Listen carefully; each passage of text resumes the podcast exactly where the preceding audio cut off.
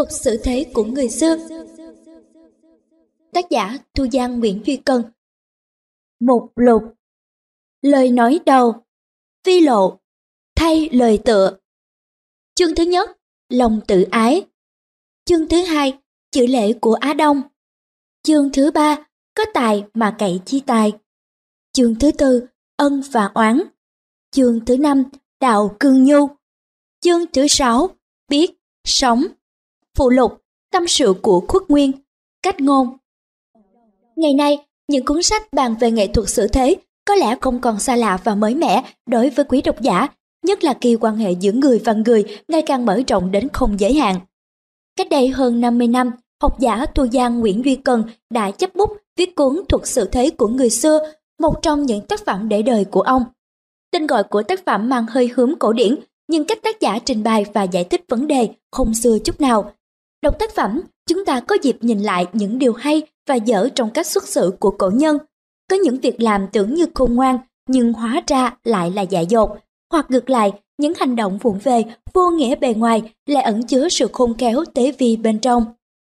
Thiết nghĩ, những giá trị sống mà cuốn sách đề cập đến không hề lỗi thời mà trái lại, luôn là những giá trị bền vững trong sự phát triển của xã hội và đời sống con người. Những bài học đối nhân xử thế trong thuật sự thế của người xưa là tài sản vô giá mà cổ nhân để lại cho những kẻ hậu sinh. Nhà xuất bản trẻ Vi lộ Cổ ngạn nói, mặt trời không có đối với kẻ đuôi, sấm sét không có đối với người điếc. Văn hào Đức Hermann de Hesseling kết thuật câu chuyện ngộ nghĩnh này. Một mục sư kia nói với đứa con trai 15 tuổi của ông, từ 15 đến 20 tuổi, cha cho con có quyền tin tưởng con thông minh hơn cha. Từ 20 đến 25 tuổi, cha cũng cho con có quyền tin tưởng con thông minh bằng cha. Nhưng từ 25 đến 30 tuổi thì cha bắt buộc con phải nhìn nhận cha thông minh hơn con một cách tuyệt đối vậy. Chưa kinh nghiệm mà nghe bàn đến các khôn ngoan, do kinh nghiệm mà có kia, làm sao tin được, làm sao không mỉm một nụ cười ngờ vực được. Tôi đã sống qua cái tâm sự của thanh niên, tôi cũng đã từng mỉm một nụ cười ngờ vực.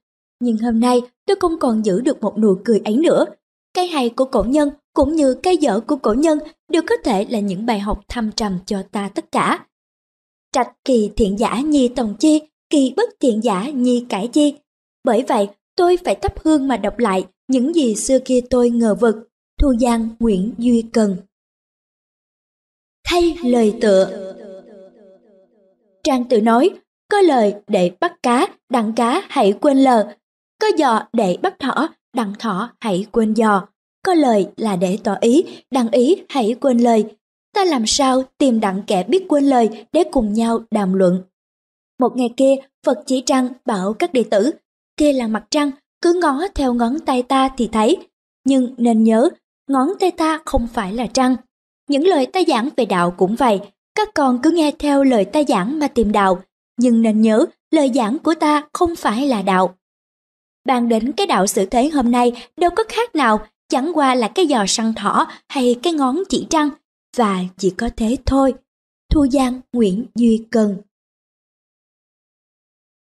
Chương thứ nhất, lòng tự ái Người xưa có nói, giữa chốn ba quân có thể đoạt được xoáy ấn, nhưng không thể đoạt được cái chí của kẻ thất phu.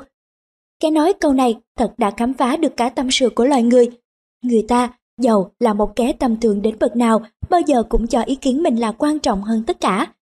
Cái tôi có phải là dễ ghét đâu, theo như lời của Pascal, nó là cái chữ dễ yêu nhất trong đời. Nhưng vì ta đã quá nâng niu chiều chuộng nó mà thành ra cách xử kỹ tiếp vật trong đời ta gây không biết bao nhiêu sự phụng về, ân hận, đau khổ, tai ương. Và cũng chính vì thế mà Pascal mới thốt ra câu nói chua cay này. Cái tôi rất đáng ghét. Chú thích, cái tôi rất đáng ghét là Le most acceptable. Hết chú thích. Nó chẳng những dễ yêu mà thôi, nó lại là trung tâm điểm của vũ trụ là khác. Bao nhiêu sự vật trong đời, chung quy đều quay quần theo cái cốt ấy, bản ngã.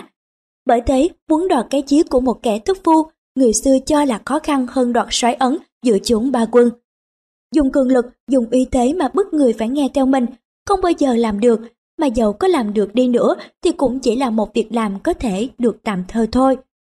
Ở đời không có ai chịu nhận mình là quấy cả, dầu là tay đại gian đại ác như Tào Tháo, cũng không chịu nhận mình là gian ác. Tào Tháo thường xưng mình vì dân vì nước, mà Lưu Bị cũng tin mình vì nước vì dân. Goser, người ám sát Gandhi, bị thiên hạ phần đông nguyền rủa mà vẫn tươi cười trước khi chịu tử hình. Bởi vậy, bàn cãi với người và muốn đem cái lẽ phải mà mình ép buộc họ phải nghe theo thì chắc chắn không bao giờ được. Lại còn gây thêm lắm điều không hay khác trong tình giao hảo hàng ngày. Thuở nhỏ, tôi là người tích cãi nhất, tính hiếu thắng xuôi tôi bao giờ cũng không chịu nhìn một ai cả, giấu trong một lời nói tầm thường cũng vậy. Trong những cuộc cãi vã, không bao giờ tôi chịu nhường ai một lời. Rủi mà lời nói mình không được người để ý đến hoặc bị ruồng rẫy, bỏ qua, thì không gì buồn khổ, bực tức bằng. Nói thì có hơi quá đáng, nhưng tâm sự thời bấy giờ thật không khác gì tâm sự của quốc nguyên. Có điều là không đến nỗi đi trầm mình nơi sông Bọc. Chú thích, sông Bọc có sách nói là sông Mịch La. Hết chú thích. Quốc Nguyên làm quan cho Hoài Vương nước sở. Bị săn bán phải bị đuổi đi, mặt mũi tùy tụy, hình dung khô héo. Một ông lão đánh cá trong thấy hỏi, có phải ông là tam lư đại vua đấy chăng? Sao mà đến nỗi khốn khổ thế? Quốc Nguyên nói, đời đục cả, một mình ta trong, người say cả, một mình ta tỉnh. Bởi vậy ta phải bị bỏ đi. Đó đâu phải là tâm sự của riêng Diệp Quốc Nguyên mà là tâm sự chung của mọi người. Tại sao mình muốn cho người ta phải nghe theo mình mà không để cho người ta như mình, nghĩa là theo cái ý nghĩ của người ta. Tuổi thanh xuân thường vì huyết khí bồng bột nên không chịu coi vào đâu những ý kiến của các bậc cao niên đầy kinh nghiệm hơn. Dầu có muốn cho mấy cũng không làm gì tránh khỏi sự xung đột giữa hai thế hệ. Vậy, làm cha mẹ bây giờ, tại sao ta không biết lấy cử chỉ khôn ngoan của nhà mục sư kia đối với đứa con trai 15 tuổi của ông mà xử với con mình? Ông mục sư ấy bảo với con ông, từ 15 đến 20 tuổi, cha cho phép con tin rằng con thông minh hơn cha. Từ 20 đến 25 tuổi, con cũng được quyền tin rằng con thông minh bằng cha. Nhưng bắt đầu từ 25 tuổi sắp lên, cha bắt buộc con phải nhìn nhận sự thông minh của cha hơn con nhiều một cách tuyệt đối vậy. Thật, ông cha này là một ông cha thông minh và khôn ngoan nhất. Tôi đã từng trải qua giai đoạn ấy, những lúc mà huyết khí đã đưa tôi lên tận mây xanh của lòng tự phụ, không xem vào đâu kinh nghiệm của bậc tiền nhân và đã đưa tôi vào những cuộc phiêu lưu tinh thần không bờ bến. Mỗi một ý nghĩ gì chạm đến lòng tự phụ của tôi thì tôi quyết đánh độ đến kỳ cùng. Nhất nguyện không bao giờ chịu để cho ngã lẽ, dẫu biết mình sai lầm, Lắm khi đêm nằm suy nghĩ, biết mình quấy nát, thế mà lòng tự ái cấm cản không cho mình đi về đường phải. Ước gì người ta đều biết cư xử với bọn thanh niên chúng tôi như ông mục sư kia thì biết bao nhiêu thanh niên đã không liều lĩnh đi vào con đường lãng mạn và đầy trông gai của những lý tưởng mù mờ nhưng khôn ngoan là biết chiều theo lòng thị dục đương bụi của chúng tôi. Thật, ông mục sư trên đây là người hiểu tâm sự của thanh niên nhiều lắm. Đừng công kích, đừng biếm nhã, đừng mạt sát ai, nghĩa là đừng chạm vào lòng tự ái của ai cả nếu mình muốn người ta nghe theo mình, nghe theo cái lẽ phải của mình. Hơn nữa, cái thiện cảm đầu tiên mà mình gây được nơi lòng người rồi, đó là cái chìa khóa thành công của mình sau này vậy. Thương nhau mọi sự chẳng nề, dẫu trăm chỗ lệch cũng kê cho bằng. Trái lại, nếu mình vô tình gây lấy ác cảm lúc ban đầu thì con đường thất bại của mình đã cạch sẵn. Yêu ai, yêu cả đường đi, ghét ai, ghét cả tông chi họ hàng. Huống gì tư tưởng của mình nếu có sự yêu ghét chen vào trước, thì sự thuận nghịch thấy liền trước mắt. Lý luận đanh thép bậc nào, bằng cứ dồi dào bậc nào cũng không làm gì chuyển được cái ác cảm gây ra lúc ban đầu. Huống chi trong khi bàn bạc, mình cũng phải kể đến trình độ của nghề cát. Dẫu người ấy có ngu si vùng dài đến đâu, phải biết cho họ cũng có cái lý của họ, hoặc vì trình độ hiểu biết của họ chỉ đến ngần ấy là cùng. Đối với người thấp, đừng dùng lời quá cao mà thành ra cầu kỳ lập dị. Đối với người cao, đừng dùng lời quá thấp mà bị người khinh thường trúng rẽ. Khổng tử có nói, trung nhân dĩ thượng, khả dị ngữ thượng giả, trung nhân dĩ hạ, bất khả dị ngữ thượng giả. Bậc trung trở lên thì có thể dùng lời cao mà nói được, từ bậc trung trở xuống không thể dùng lời nói cao mà nói được nữa. Một câu đọc thuộc lòng thổi nhỏ, đến nay mới hiểu được tất cả ý nghĩa thâm trầm của nó. Trang tử lại còn nói rõ ràng hơn, đồng ý với ta, cho ta là phải, không đồng ý với ta, cho ta là quấy. Đã cho ta biện bác cùng anh, anh được, ta không được, vậy anh đã hẳn là phải, mà ta đã hẳn là quấy chăng? Ta được, anh không được, vậy ta đã hẳn là phải, mà anh đã hẳn là quấy chăng? Hay là hoặc khi phải hoặc khi trái chăng? hay là cùng phải cả, cùng quấy cả chăng? Ta cùng anh không thể biết được nhau vậy, giờ ta phải nhờ đến ai để quyết định điều đó? Nhờ kẻ đồng với anh để quyết định điều đó ư? Họ đã đồng với anh, thì làm sao mà quyết định được? Nhờ kẻ đồng với ta quyết định điều đó ư? Họ đã đồng với ta, thì làm sao mà quyết định được? Vậy, phải nhờ kẻ khác với ta và với anh để quyết định điều đó ư? Họ đã khác với ta và với anh, thì làm sao mà quyết định được? Vậy thì ta cùng anh, cùng người đều không thể hiểu biết nhau, còn phải đợi kẻ khác nữa ư? Câu này đã làm cho tôi tỉnh ngộ nhiều lắm. Thật vậy, cái phải quấy của thiên hạ chẳng qua ở chỗ thuận nghịch với những ý tưởng có sẵn của mình thôi. Chỉ có một sự đồng hành cùng không đồng mà lời mình nói, việc mình làm thành ra phải hay quấy. Và chỉ có thế thôi, trình độ hiểu biết của ta không thể bắt buộc ta phải nhận được những điều mà ta chưa thể hiểu được. Không chịu hiểu thế mà gắn gượng làm cho kẻ khác cũng phải ngã lẽ theo mình. Tức mình còn mê hơn họ nữa, nếu họ thật là người mê. Đã vậy lại còn bực tức, bất bình chỉ vì người ta không chịu hiểu theo mình. Tôi tưởng không còn gì ngu si hơn nữa. Mình nói mà người ta không hiểu, biết đâu không phải vì người ta ngu, mà là vì mình ngu, nghĩa là mình không biết cách làm cho người ta hiểu. Cũng như làm thầy dạy học trò mà học trò không hiểu, đừng vội cho chúng là ngu, mà phải tự trách vì mình không biết cách làm cho chúng hiểu. Tại sao biết chắc điều mình nghĩ là phải mà của người là quấy, cái sướng của người trí, kẻ ngu lấy làm bực mình, cái xuống của kẻ ngu, người trí cũng lấy làm bực mình vậy. Phải quấy là một lẽ tương quan, đối với mình cũng như đối với người. Vậy, cãi nhau về điều phải lẽ quấy thật là một điều khó được ổn thỏa. Lại nữa, biết đâu sự hiểu biết của mình là không phải chỉ là một sự hiểu biết vụn vặt, chi ly như cái biết của người mù trời voi. Bốn anh mù hỏi nhau để quan sát con voi, người thứ nhất trời đụng cái chân bèn nói, con voi giống như cột trụ, người thứ hai mò trúng cái vòi bèn nói, đâu phải, nó giống như cái chùy. Người thứ ba đụng cái bụng, vuốt ve một hồi rồi nói, theo tôi, nó giống cái chùm đựng nước. Người thứ tư lại nắm trúng cái lỗ tai. trợ cả, nó giống như cái nia. Bốn người cãi nhau ôm sòm, không ai chịu ngã lẽ cả. Ngã lẽ thế nào được chứ? Chính bàn tay mình rờ mó nó, chứ phải là nghe ai nói lại, sao mà bảo là mơ ngủ. Làm cách nào bảo cho mình chịu được rằng con voi giống như cái nia, trong khi chính tay mình ôm nó thật, thật là tròn và dài như cái trụ. Có người đi qua, dừng lại hỏi vì đâu có sự cãi lẫy giường ấy. Họ bèn thuật lại những điều họ đã nhận thức đó và cạnh người ấy làm trọng tài. Người ấy cười và bảo, không có một ai trong bốn anh em thấy được rõ con voi như thế nào. Nó đâu có giống một cây cột, mà chính chân nó giống như một cây cột. Nó đâu có giống cái nia, mà cái tay nó giống cái nia. Nó đâu có giống cái chum đựng nước, mà cái bụng nó giống cái chum đựng nước. Nó cũng đâu có giống cái chùy, mà chính cái vòi nó giống cái chùy. Con voi là chung tất cả những cái ấy, chân, lỗ tai, bụng và vòi. Sự vật trong đời thiên hình vạn trạng, chắc gì mình có thể biết được tất cả mọi phương diện của sự đời, và có biết đâu điều mình biết kia chỉ là một trạng thái của sự vật thôi. Chỉ có những bậc sáng suốt nhất mới dám tự hào là thấy đặng chân tuấn sự vật, nhưng biết đâu họ cũng chỉ biết được nhiều phương diện hơn mình thôi, chứ không phải là biết được tất cả phương diện. Sự phải biết thì vô cùng, còn sức hiểu biết của mình thì có hạn. Lấy cái hữu hạn mà lượng cái vô cùng thật có lòng mà làm nổi.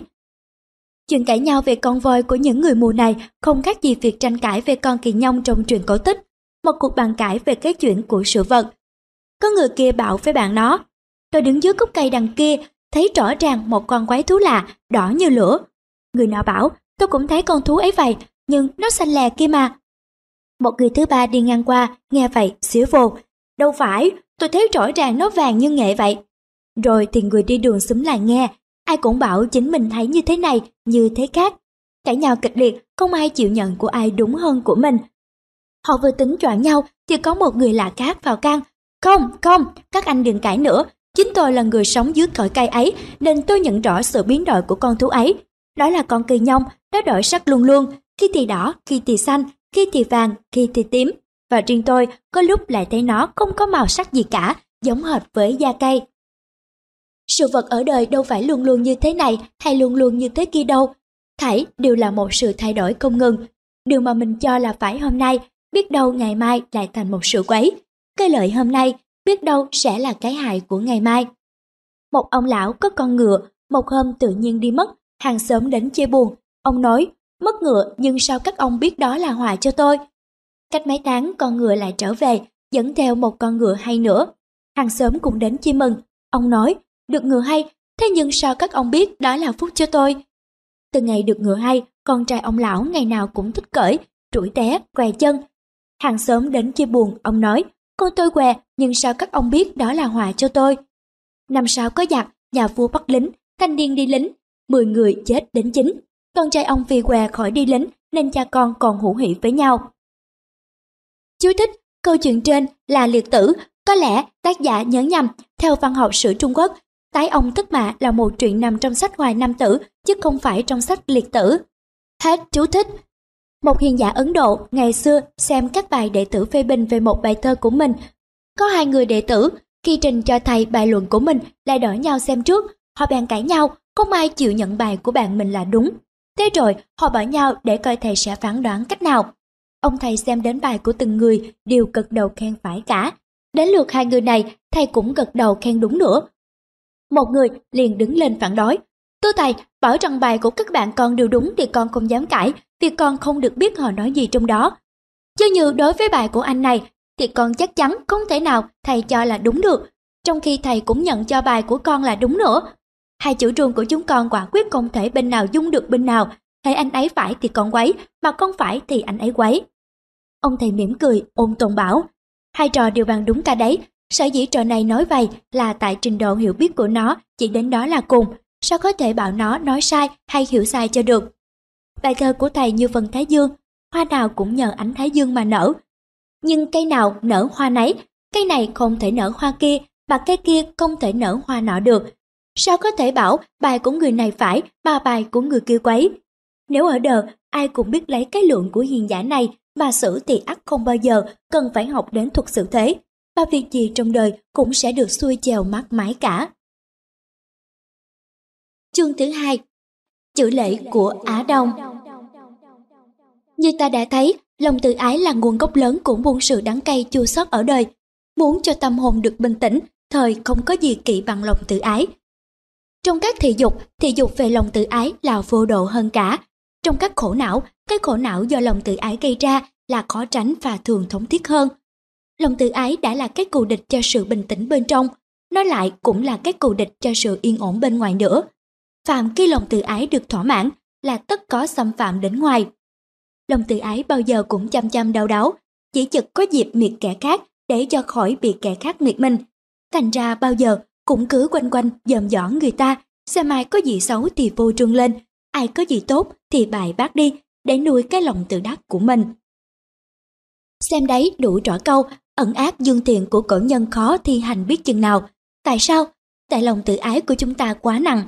Thường tin rằng dìm được người ta là đem được mình lên, về cái dở của người tức là đem được cái hay của mình ra. Thật không gì vụng về bằng, nên ở đời trong sự giao tế hàng ngày gây cho ta không biết bao nhiêu điều khóc hại. Tóm lại, tất cả mật pháp của thuật xử thế có thể gồm trong hai nguyên tắc quan trọng này. Một, chớ chạm vào lòng tự ái của ai cả. Hai, ẩn ác dương thiện. Nguyên tắc thứ nhất thuộc về tiêu cực, còn nguyên tắc thứ nhì thuộc về tích cực. Không phải là những câu châm ngôn chỉ sự khôn dạy cho người đời mà thôi, mà thật ra nó là câu nói của lòng nhân, hay ít ra của lòng yêu chuộng công bình. Người xưa há không có bảo, kỹ sợ bất dục vật thi ương nhân sao? Cái gì mình không muốn người làm cho mình thì đừng làm cho kẻ khác. Có ai là người muốn bị người ta chạm đến lòng tự ái của mình không? Thế sao mình lại tức lấn áp người trong lời nói để người ta phải đỏ mặt tía tai cho cam? Làm cho người ta cùng lý đến phải ngậm miệng đỏ mặt, toát mồ hôi. Mình tuy hả lòng thật, nhưng đấy là người nông nổi, cắt khe làm sao? Thế là bất công mà cũng là bất nhân nữa. Chú thích, làm cho người ta cùng lý đến phải ngậm miệng, đỏ mặt, toát mồ hôi. Mình tuy hả lòng thật, nhưng đấy là người nông nổi, cắt kè làm sao, là của lữ khôn. Hết chú thích. Nhưng rồi, hả lòng được một ít, mà lắm kia còn di hại cho mình đến thảm khốc cũng không chừng. Thế thì đâu phải chỉ bất công, bất nhân, mà lại còn bất trí nữa là khác. Chữ lễ của người Á Đông trong đạo sử thế thật có thể bao hàm được cả ý nghĩa đã vừa nói ở trên. Lễ theo Á Đông chẳng những có ý nghĩa tự trị, tự chủ, mà cũng có nghĩa là nhân nữa. Chú thích, tự trị, tự chủ, xem quyển Cái dụng của Thánh Nhân cùng tác giả. Hết chú thích. Nếu phải nói tắt một lời thì tôi nói tất cả thuật sự thế của người Á Đông đều ở trong một chữ lễ. Lễ là nhún nhường, đem cái bản ngã của mình để sao kẻ khác, đâu phải vì giả dối du mị để mua lợi cho mình. Lễ là tránh cái đau khổ cho bản ngã kẻ khác bằng cách hy sinh bản ngã của mình. Lễ là không phạm đến lòng tự ái của ai cả. Lễ là che cái xấu, giấu cái dở và biểu dương cái hay, cái đẹp của người ta. Phải là một người công ích kỷ, diệt được cái bản ngã của mình rồi mới làm nổi việc ấy, làm một cách thản nhiên, vô tư lời. Hiểu được tất cả cái ý nghĩa thâm sâu của chữ lễ và học được bấy nhiêu thôi là đã học được cái mật pháp của thuật sự thế rồi. Nhất là người trên đối với kẻ dưới cần phải cẩn thận nhiều về chữ lễ. vì kẻ dưới với cái tâm cảm tự ti của họ khó mà tha thứ những điều sơ sức của ta về lễ độ được. Người trên mà thất lễ với kẻ dưới là một sự thường rất dễ hiểu. Kẻ phú quý hay tài hoa hơn kẻ khác thường dễ sinh tự phụ và kiêu khí. Nhưng họ nào có dè. Kết quả của sự kiêu căng vô lễ của họ, nó nguy hiểm, thâm độc không biết chừng nào. Philippe, vua nước Macedonia, khi đang đem quân vây thành Method, có một cung thủ đại tài tên là Astor. Đích sinh vào đội tinh binh của nhà vua, người ấy khoe rằng tài nghệ cung tiễn hay lắm, chim bay dầu lẹ đến bậc nào, y bắn cũng không sai bao giờ. Vua ghét nước khoe mình nên phán rằng, được, để bao giờ ta đánh trận với chim sẻ, bây giờ ta sẽ dùng đến tài ngươi. Astor nghe câu nói mỉa mai ấy, lấy làm căm tức vô cùng, liền chạy thẳng vào thành bị vây, chờ dịp trả thù. Một hôm, Astor đứng trên bờ thành. Thấy vua Philippe đang đi kinh lính các trại quân đóng ngoài thành, liền lấy một cây tên, viết vào mấy chữ, gửi cho con mắt bên hữu vua Philippe, rồi bắn xuống. Tên trúng giữa mắt phải của vua. Vua sai sứ cầm chiếc tên vào trả lại trong thành giặc, vây lên trên mũi tên rằng, ta mà lấy được thành này, Astor sẽ bị xử giảo. sau quả y lời. Vua Philippe thật đã mua đắt cái cao thú được nói một lời có ý vị, nhưng Astor lại mua rất đắt cái thú trả được thù. Cái lòng hiểm thù, nhiều khi nó ngộ chúng ta mà đưa cho chúng ta đến chỗ hại. Cái tính chăm chích người ta cũng nguy hiểm chẳng kém gì. Đằng rằng nói được những câu thâm trầm khiến cho kẻ khác sợ ta, nhưng chúng sợ ta thì ít mà lòng oán hận lại nhiều. Những lời nhạo báng để lấn áp người, để thỏa được lòng tự ái của mình, khiến cho lòng người bị chạm lấy, đau khổ không thể quên được. Thường thường, người ta có thể tha thứ cho ta, một tội ác dễ hơn là tha thứ cho ta một lời nói độc. Năm cung trường vàng, một người trong bầy tôi của Tống Mẫn Công, bị giặc lỗ bắt. Tống Mẫn Công cho người đến xin vua lỗ tha cho. Lỗ Trăng Công cho Nam Cung Trường Vạn về nước. Khi thấy Nam Cung Trường Vạn, Tống Mẫn Công nói đùa. Ngày trước, ta kính trọng ngươi, bây giờ ngươi là tù nhân nước lỗ, ta không kính trọng nữa. Nam Cung Trường Vạn thẹn đỏ mặt, cáo từ lui ra. quan đại phu cùng một nói riêng với Tống Mẫn Công, Vua tôi giao tiếp nhau cần phải giữ lễ, không nên đùa bẩn. Đã đùa bẩn thì lòng hết kính mà lại sinh ra mối phản kịch. Chúa công nên nghĩ kỹ đến điều ấy. Tống mẫn Công nói, ta với Nam Cung Trường vạn là chỗ thân nhau lắm, cần gì điều ấy. Ngày kia, Tống mẫn Công cùng Trường vạn đánh cờ, mẫn Công là tay cao cờ, Trường vạn thua luôn mấy ván, bị phạt uống một bát rượu lớn. Trường vạn đã ngàn ngà, trong lòng không phục, xin đánh thêm ít ván nữa. Mẫn Công nói, tù nhân thì tất phải thua, lại còn dám xin đánh nữa à. Trường Vạn xấu hổ không nói. Bỗng có sứ giả nhà Châu đến báo tin Trang Vương mất và Hy Vương mới lên ngôi. Mẫn Công nói, nhà Châu có vua, vậy ta nên sai người vào triều. Trường Vạn thưa, tôi nghe nói kinh đô nhà Châu đẹp lắm, mà mắt chưa được xem, xin chúa công cho tôi đi sứ. Mẫn Công cười, lại đùa nữa, khi nào Tống không còn ai nữa mới sai đến tù nhân đi sứ. Các cung nhân đều cười ầm cả lên, trường vàng mặt đỏ bừng thẹn quá, chẳng nghĩ gì đến lễ chúa tôi nữa, bèn quát to lên, Hôn quân, mày phải biết tù nhân này cũng có thể giết được người chứ. Mẫn công nổi giận, giật lấy kích của trường vạn. Trường vạn thuận tay phát bàn cờ đánh tống mẫn công ngã xuống. Rồi đâm luôn mấy cái, mẫn công tắt thở. Trường vạn làm phản luôn và lập vua cát lên ngôi. Công tử Tống và công tử Quy Sinh đều là quý tộc nước Trình. Hai người cùng hẹn nhau vào triều. Bỗng đầu, ngón thực chỉ của công tử Tống tự nhiên máy động. Công tử Tống mới giơ ngón tay cho công tử Quy Sinh xem. Quy Sinh lấy làm lạ, Tống nói, Bao giờ ngón thực chỉ của tôi máy động thì ngày hôm ấy thế nào cũng được ăn một món gì quỷ lạ. Vào đến triều, Trịnh Linh công nhân vừa bắt được một con giải. Bảo làm tịch đại các quan, Linh công mời hai công tử cùng ở lại dùng tiệc với vua. Quy sinh nhớ lại câu chuyện ngón thực chỉ của công tử Tống, bèn ngó Tống mà cười chúm chím mãi. Linh công hỏi, Quy sinh thuật lại cho Linh công nghe. Linh công gật đầu, không nói gì, lại nghĩ một việc tái quát. Bèn kêu tên dọn yến bảo ngầm, đừng dọn món thịt giải cho công tử Tống. Đến lúc dự yến, các quan khách đều được ăn thịt giải trừ công tử Tống. Thái Tống ngồi ngơ ngáo, Linh Công cười bảo, thế thì ngón thực chỉ của công tử hết linh rồi. Các quan đều cười ầm cả lên. Công tử Tống thẹn đỏ mặt, đứng dậy, xô bàn và bước đến gần bên vua, lấy tay nhúng vào bát canh giải của vua, cầm lấy một miếng, vừa ăn vừa nói, ngón thực chỉ của ta vẫn linh kia mà.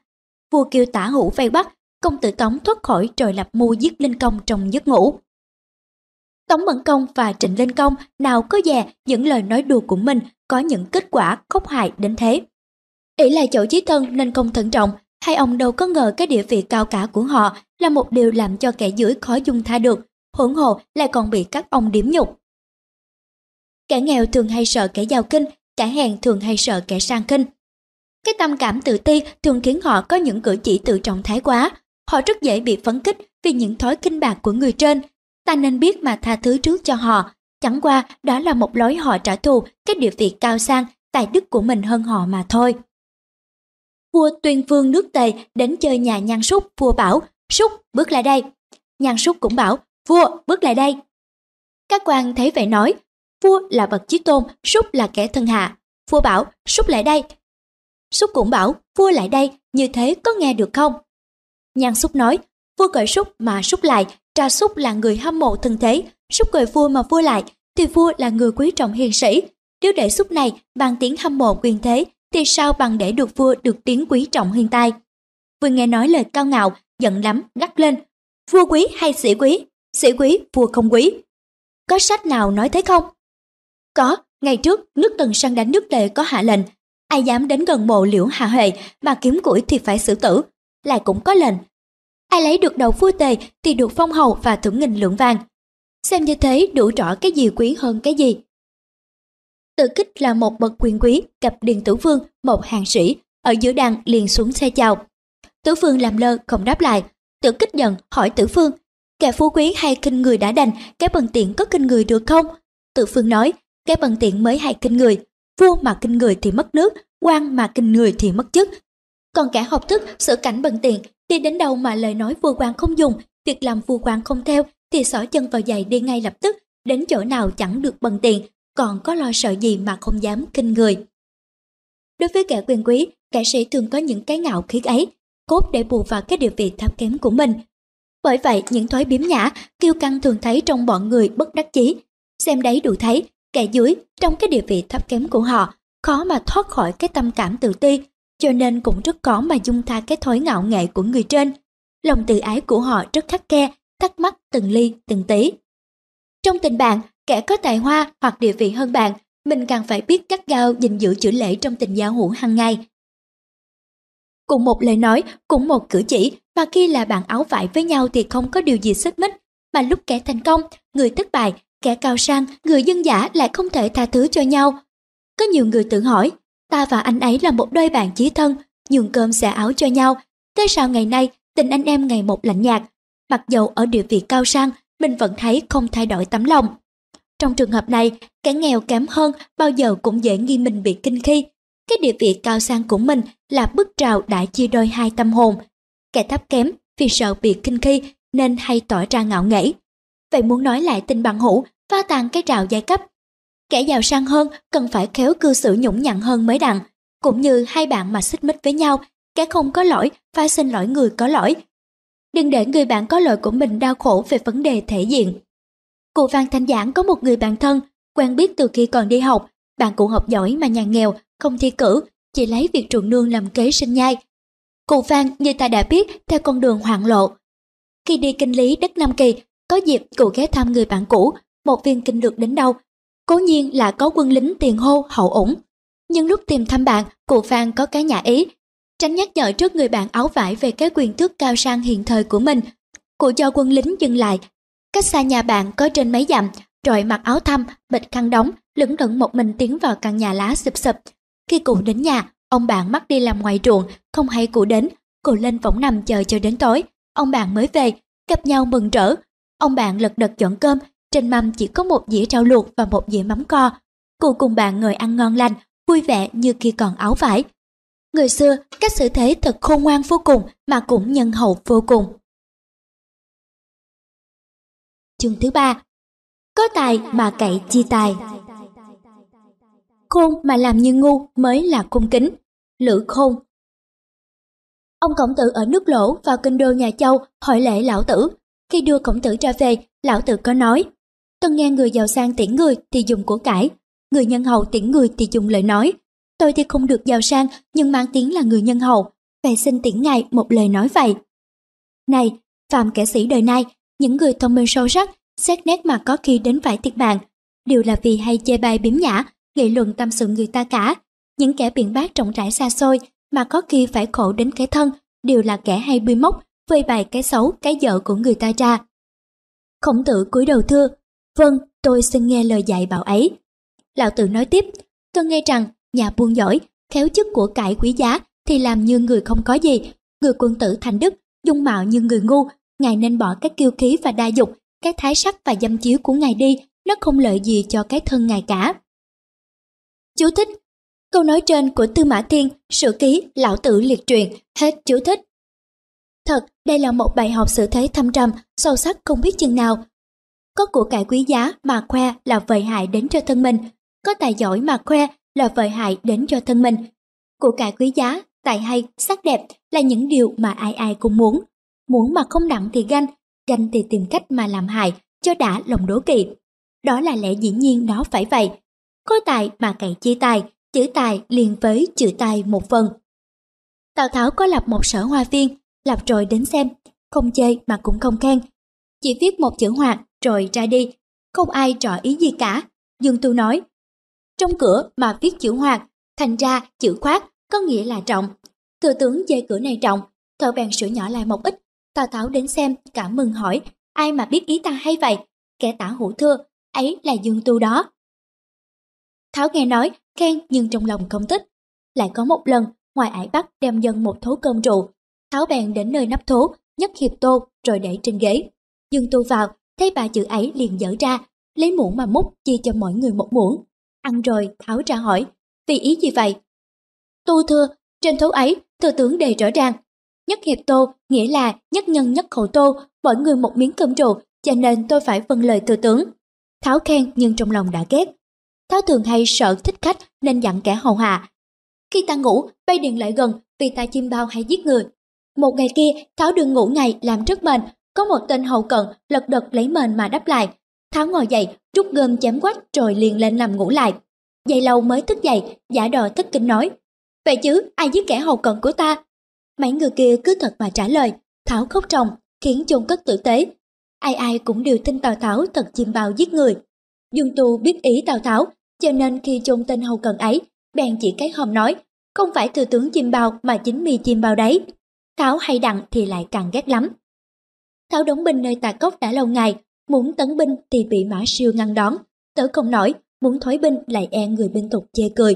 Trong lòng đương dụ dự, sảy người nấu ăn bưng lên một tô canh thịt gà. Thảo thấy có cân gà cầm lên ăn. Đang ngẫm nghĩ thì Hạ Hầu Đôn bước vào xin cho tiếng khẩu hiệu trong đêm nay. Thảo nghe nói liền ra khẩu hiệu, gân gà, gân gà. Hạ Hầu Đôn phân lệnh, tra truyền cho các quân, đêm nay khẩu hiệu, gân gà. Hành quân, chủ bộ là Dương Tu, khi nghe truyền hai tiếng khẩu hiệu cân gà, thì khiến quân của mình sắm sửa hành trang đặng trở về. Có người vào báo cho Hạ Hầu Đôn, đôn cả kinh cho mời Dương Tu đến trại mà hỏi, sao ông lại khiến sắm sửa hành trang vậy?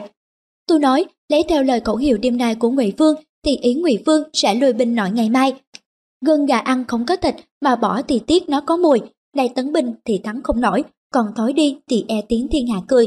Song ở đây hoài cũng vô ích, chi bằng về vứt đi. Nợ ngày mai ắt là ngụy Vương trút binh chớ chẳng không. Vậy tôi khiến sắm sửa lần lần để ngày mai khỏi trộn trộn. Đồn khen, ông thật là thông minh, biết trong tim đen của ngụy Vương. Bèn khiến quân mình sắm sửa hành trang, các tướng thấy vậy đều bắt trước, sắm sửa lao về. Đêm ấy Tào Tháo lo lắng, nằm ngủ không yên, bèn sách búa đi tuần các trại. Thấy trại Hạ Hầu Đôn sắm sửa lao về, Tháo lấy làm lạ, vội vàng trở về. Đòi Hạ Hầu Đôn lại hỏi, vì cớ gì binh lính sắm sửa hành trang lo về khi chưa có lệnh của ta?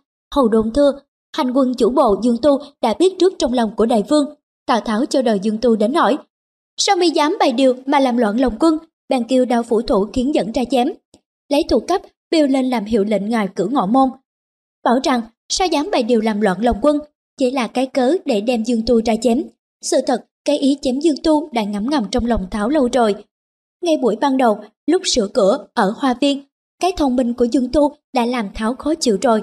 Chính ngày ấy, Dương Tu đã tự lên bản án chém đầu mình. Chẳng phải riêng gì Tháo, cái lòng đố kỵ ấy nó ở trong thâm tâm của tất cả mọi người.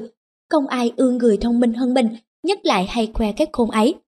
Thông minh như Dương Tu, thế mà không biết giữ mình được toàn thân, thật không bằng một kẻ ngu. Người buôn giỏi khéo giữ của cải quý giá thì làm như người không có gì. Người quân tử thành đức, dung mạo như người ngu. Lưu Huyền Đức lúc ở chung với Tào Tháo tại triều, thường lo phòng Tào Tháo hại. Tuần ngày, ông ra sau phường mà trồng rau, từ tay bón phân tưới cây. Quang và Trương nói, sao anh không lưu tâm về việc thiên hạ đại sự, lại học làm những việc của tiểu nhân? Ý gì vậy? Huyền Đức nói, ấy chẳng phải chỗ hai anh em biết đằng. Hai người không dám hỏi nữa. Ngày kia, Huyền Đức đang tưới rau sau vườn thì có lệnh Tào Tháo mời đến. Huyền Đức cả sợ, hỏi, việc gì gấp vậy? Các tướng trả lời không biết, ông bèn theo vào phủ ra mắt Tào Tháo. Tào Tháo gặp luôn Huyền Đức cười bảo, ông ở nhà đã làm nên việc lớn dữ à. Huyền Đức thất sắc, Tháo cầm tay Huyền Đức dắt thẳng ra sau vườn. Huyền Đức học làm vườn có khi nực lắm. Huyền Đức nghe nói mới ăn lòng, liền đáp. Không chuyện chi nên phải làm cho giải khuây đó thôi. Khi ra sau tiểu đình thì thấy đã sẵn bài đồ đạc và chén. Tháo nói, tôi thấy nhành mai đơm bông thơ thớ thì nhớ đến lúc đi đánh trương tú. Dọc đường hết nước, tướng sĩ điều khác, tôi mới bày ra một trước, vọng mai chỉ khác, lấy rồi chỉ tới mà rằng, trước mặt có rừng mai kia kìa. Quân sĩ nghe nói, ai nấy đều đổ nước miếng mà hết khát nước. Nên thấy cây mai này chẳng lẽ không thưởng cho vui, vậy mới đặt rượu ngon, mời sứ quân đến vui vầy một tiệc. Hai người cùng ngồi ngang nhau mà ăn uống vui vầy. Rượu vừa nửa chừng, bỗng đầu mây đen kéo tới, dòng gió ào ào, quân sĩ chỉ rằng, trồng lấy nước kia kìa. Tào Tháo và Huyền Đức ra xem, Tháo mới hỏi Huyền Đức, Sứ quân biết trồng biến hóa thế nào chăng? Huyền Đức thưa, chưa biết rõ lắm. Tào Tháo nói, tánh trồng hay lớn hay nhỏ, hay thăng hay ẩn, khi lớn thì làm mây mưa sa mù, khi nhỏ thì ẩn bóng giống hình, thăng thì bay tung nơi vũ trụ, ẩn thì nấp dưới ba đào. Nay lúc mùa xuân, trồng nương theo thời mà biến hóa, cũng như người đắc chí tung hoành trong bốn bể vậy. Rồng là một vật sánh đẳng với bậc anh hùng trên đời. Huyền Đức trải khắp bốn phương đã lâu, biết đặng anh hùng trong đời này, xin chỉ ra thử xem.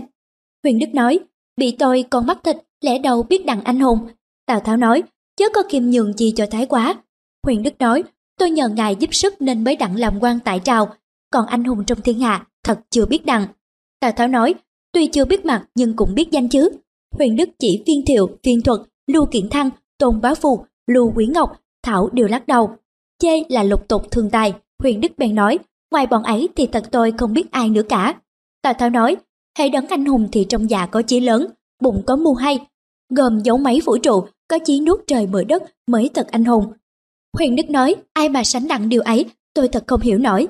Tào Tháo lấy tay chỉ Huyền Đức rồi lại chỉ mình mà rằng, nay đấng anh hùng trong thiên hạ, duy có sứ quân của Tháo mà thôi. Huyền Đức nghe nói thất kinh, đôi đũa cầm trong tay bỗng rớt xuống đất.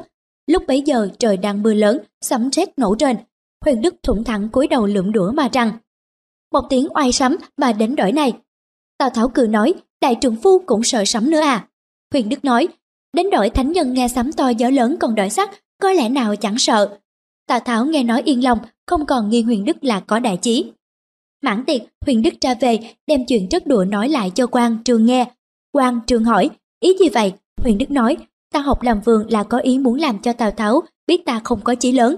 Chẳng dè, Tháo lại gọi ta là anh hùng nên thất kinh, làm bộ rất đũa. Dối đằng sợ sấm, để Tháo không nghi ta là có đẫm lược anh hùng. quan Trường điều nói, anh thật cao kiến, chúng em không sao hiểu kịp. Nhờ thế, Huyền Đức mới thoát khỏi tay Tào Tháo mưu hại. Người như thế mà có lúc cũng sơ ý để lộ chí mình, xuất nguy đến thân. Lúc ông qua ở cùng Lưu Biểu, một ngày kia khi đi tiểu tiện, thấy bắp phế sầu, vùng xa nước mắt. Lưu Biểu thấy Huyền Đức mặt có hơi khóc, lấy làm lạ hỏi. Huyền Đức thưa, em thở này mình chẳng lìa yên. Thịt vế điều tan, nay đã lâu lắm chẳng lên lưng ngựa, thịt đùi ấy sầu ra. Ngày tháng đã cần hết, tuổi đã cần già mà sự nghiệp chưa ra gì hết, cho nên em buồn. Lưu Biểu nói, anh nghe lúc em còn ở hứa xương, uống rượu với Tào Tháo nơi vườn mai mà đàm luận anh hùng. Lúc ấy, em chỉ hết danh sĩ đời này mà Tào Tháo chẳng chịu lại nói rằng anh hùng trong thiên hạ đời này duy có em với Tào Tháo mà thôi. Sánh quyền lực của Tào Tháo như vậy mà còn chẳng dám kinh em. Thì lo gì là công nghiệp chẳng nên. Huyền Đức nhận rượu hứng chí đáp. Nếu bị mà có sẵn cơ bổn thì những bọn lục lục trong thiên hạ nào có lo gì. Lưu biểu nghe nói làm tin, trong lòng không vui, huyền đức biết mình đã lỡ lờ. Bèn giả sai, từ tạ lui về quán dịch mà nghỉ rồi thừa cơ trốn mất. Hồ khu trụ nhân nói với Tôn Thúc Ngao, có ba điều chúc án, ông có hiểu chưa? Tôn Thúc Ngao nói, tôi chưa biết được. Trụ nhân nói, Tức vị cao người ta ganh, quyền thế lớn người ta ghét, lợi lộc nhiều người ta oán. Tôn Thúc Ngao nói, không phải luôn luôn như thế, tước vị tôi càng cao thì tôi càng sự nhũng nhường hơn. Quyền thế tôi càng lớn thì tôi càng ở khiêm cung hơn. Lợi lộc tôi càng nhiều thì tôi càng chia sớt cho người chung quanh. Như thế làm gì bị thù oán của thiên hạ. Chú thích, câu nói trên đồng một ý với bài vua nghiêu của trang tử. Hết chú thích. Khi Tôn Thúc Ngao bệnh nặng, lúc cần chết kêu con rằng, nhà vua muốn phong ta đất, ta đã từ chối. Sau khi ta chết, thế nào nhà vua cũng phong cho ngươi. Ta không bằng lòng ngươi lãnh những đất tốt. Nếu phải nhận thì giữa sở, việc có ngọn núi không tốt mà tên nó cũng không đẹp, hãy nài miếng đất ấy, thì khỏi sợ ai dòm ngó. Tôn Thúc Ngao chết, vô phong đất cho người con, y theo lời cha dặn, cư con xin phong cho mình miếng đất ấy, con cháu đời đời chịu nó không mất. Chú thích Liệt tử, thiên thuyết phù, hết chú thích. Thiên tử sang tống và ngủ ở một nhà trọ, người chủ trọ có hai cô vợ lẽ, một người đẹp, một người xấu. Dương tử thấy trong nhà, ai ai cũng quyến người tiếp xấu, mà kinh người tiếp đẹp, lấy làm lạ. Hỏi dò thằng trẻ trong nhà trọ, thằng nhỏ nói, người tiếp đẹp tự cho là mình đẹp nên mất đẹp, chúng tôi cũng chẳng nhìn thấy cái đẹp của họ nữa. Người tiếp xấu tự biết là mình xấu nên không ai nhìn ra cái xấu của họ nữa. Dương tử kêu học trò bảo, các con đâu, nhớ kỳ lấy, giỏi mà không làm cho người ta thấy cái giỏi của mình, đi đâu mà chẳng được người yêu. Chú thích câu nói ấy của trang tử Nam Kinh Hoa, Thiên Sơn Mộc, hết chú thích. Epister, một hiền giả Hy Lạp, sống một cách bình dị hết sức. Trong nhà ông chỉ có một cái giường cây, cái bàn nhỏ để một ít sách và một cây đàn sắt. Thế một một đêm ăn trộm vào, bưng cái đàn sắt của ông mất. Sáng ngày hay ra, ông bạn bảo với các đệ tử. Thằng bợm này, rồi đây sẽ cục hứng. Ông bèn đi mua cây đàn đất để thay vào. Thấy vậy, cây đàn ấy ông giữ mãi suốt đời. Ông tự trách, tại ông dùng cây đàn sắt mới dục lòng tham của tên trộm. Lỗi nơi ông, nào đâu lỗi của người trộm kia. Kẻ đeo ngọc có tội, người trộm ngọc không có tội. Người xưa xử với mình rất nghiêm mà xử với người rất khoan, bởi vậy suốt đời không gặp họa. Đừng trọng người hiền là làm cho lòng dân không tranh, không quý của khó đặng là khiến lòng dân không trầm đạo, không khoe điều có để ham muốn được là khiến lòng người không loạn. Chú thích, câu nói trên của Lão Tử Đạo Đức Kinh, hết chú thích. Một nhà văn có nói, người ta đau khổ là vì thấy cái hạnh phúc của người khác, cái khổ của người nghèo ở chỗ đó. Đúng như vậy, cái khổ của đám dân nghèo. Thật ra, chưa phải cảnh đói rét làm than của họ, mà chính là các cảnh xa hoa ngạo nghệ của những kẻ phú quý chung quanh. Khổng tử bị vây ở giữa trần và sái, bảy ngày không cơm ăn. Thái công nhầm đến thăm, nói, ông sắp chết chăng? Vâng, ông ghét chết chứ? Vâng. Này, cây thẳng thường bị chặt trước, giếng ngọt thường bị cạn trước. Ông chắc là trang sức trí thông minh để kinh sợ kẻ ngu hèn. Tu thân để tỏ mình trông hơn người nhơ đục. Đi ra ngoài hách dịch, lồ lộ như mặt trời, mặt trăng. Bởi vậy, ông cũng khó mà thoát khỏi cái nguy trước mắt. Chú thích, câu nói trên của trang tử Nam Hoa Kinh, Thiên Sơn Mộc. Hết chú thích. Kìa như con cáo lớn, beo vằn, sống nương náo nơi rừng sâu núi trầm, núp bóng ở hang cùng hốc hiểm. Đêm đi, ngày ẩn, tuy đói khát cũng vẫn lẫn lúc nơi sông hồ, thế mà cũng không thoát khỏi cái nạn giò, lưới, cạm bẫy. Chúng nó phải tội tình gì, chỉ vì cái bộ da lông mướt đẹp của chúng, vời họa hại đến chúng. Có của cải quý giá, có tài hay chưa ác, luôn luôn là cái may mắn cho chúng ta vậy. Có người kia chết, chôn chưa được ba ngày, một tên đạo tặc giữa đêm đào thay lên, lột hết vàng bạc trong mình, rồi lại còn sách búa đập bể mặt bể mồm. Thù gì dữ vậy? Không, chỉ vì khi chung, người ta cho người ấy ngậm viên ngọc quý trong miệng. Chết rồi mà cũng không nằm yên được trong mồ, số trời ư, hay là vì ngu dại. Chương thứ tư, ân và oán. Vở tuồng, cuộc du lịch của anh Patrician đoạn chót làm cho tôi hết sức ngao ngắn và bâng khuâng. Chú thích, cuộc du lịch của anh Patrician là vở hài kịch năm 1860 của Eugène Clapiter, một văn sĩ Pháp ở thế kỷ 19. Hết chú thích. Anh Patrician cùng vợ và con gái đi du lịch ở Thụy Sĩ. Trong khi đi lại có hai chàng trai trẻ cùng theo là Armand và Daniel. Cả hai đều ngắm ghía tiểu thư Bertrand. Armand được cái hân hạnh là cứu Bertrand ba lần lần đầu tại Montover. Khi Bertrand bị té ngựa, xuất xa vào hố sâu thăm thẳm. Lần thứ nhì, Amen dàn xếp ổn thỏa việc Bertrand bị thua về tội phỉ bán. Lần thứ ba, chặn lại cứu Bertrand khỏi phải đánh gươm với một võ quan. Amen giàu có lại ưa làm ơn. Còn chàng Daniel thay vì thích tra ơn lại thích chịu ơn. Chàng khôn khéo làm bộ té hố để Bertrand có dịp tra ơn cứu chàng. Bởi vậy, Bertrand thích chàng mà lại ghét Amen. Nên khi Amen dậm hỏi cưới con gái anh thì anh lại nhất định muốn gả cho Daniel. Tại sao là vậy? Vợ anh, con gái anh và cả thiên hạ chung quanh đều đinh ninh rằng trẻ của anh chắc chắn sẽ là ân nhân của anh, cái người đã cứu tử hoàng sinh anh kia mà. Té ra trái ngược lại, anh muốn gả con cho cái chàng chịu ân của anh. Các anh chàng hàng giờ, hàng buổi, hàng nhắc nhở đến ân huệ cứu tự của anh. Thật là một tấn kịch cốt làm cho người ta cười, cười ra nước mắt. Tâm sự của Bertrand là tâm sự của mọi người. It, Peter là người rất am hiểu thâm tâm con người đáo để vậy. Daniel trách A mình rất đúng. Anh tưởng rằng việc anh cứu ông là một kỷ niệm im đềm cho ông lắm sao? Không, không, trái lại, nó chỉ nhắc nhở cho ông luôn luôn nhớ rằng, thứ nhất, ông không biết cởi ngựa, thứ nhì, ông đã sang lầm mà mang đinh thúc ngựa, mặc dầu bà vợ đã cản không cho mang. Thứ ba, sự té ngựa vùng về của ông đã để một trò cười cho thiên hạ. Lại nữa, trong khi anh làm cách để ngăn ngừa không cho xảy ra cuộc đấu kiếm của ông, anh đâu có làm ơn gì cho ông, mà trái lại anh chứng minh cho ông thấy, như hai với hai là bốn, rằng anh không coi vào đâu cái can đảm anh hùng của ông. Thay vì làm ơn cho Perditon như chàng Amen, Daniel làm bộ té hố để cho Perditon được cơ hội thi ân, được cơ hội hãnh diện với người chung quanh, cái gan ruột anh hùng của mình. Làm ơn cho Perditon, Amen vô tình đã chạm đến lòng tự ái của Perditon, còn thọ ân Perditon.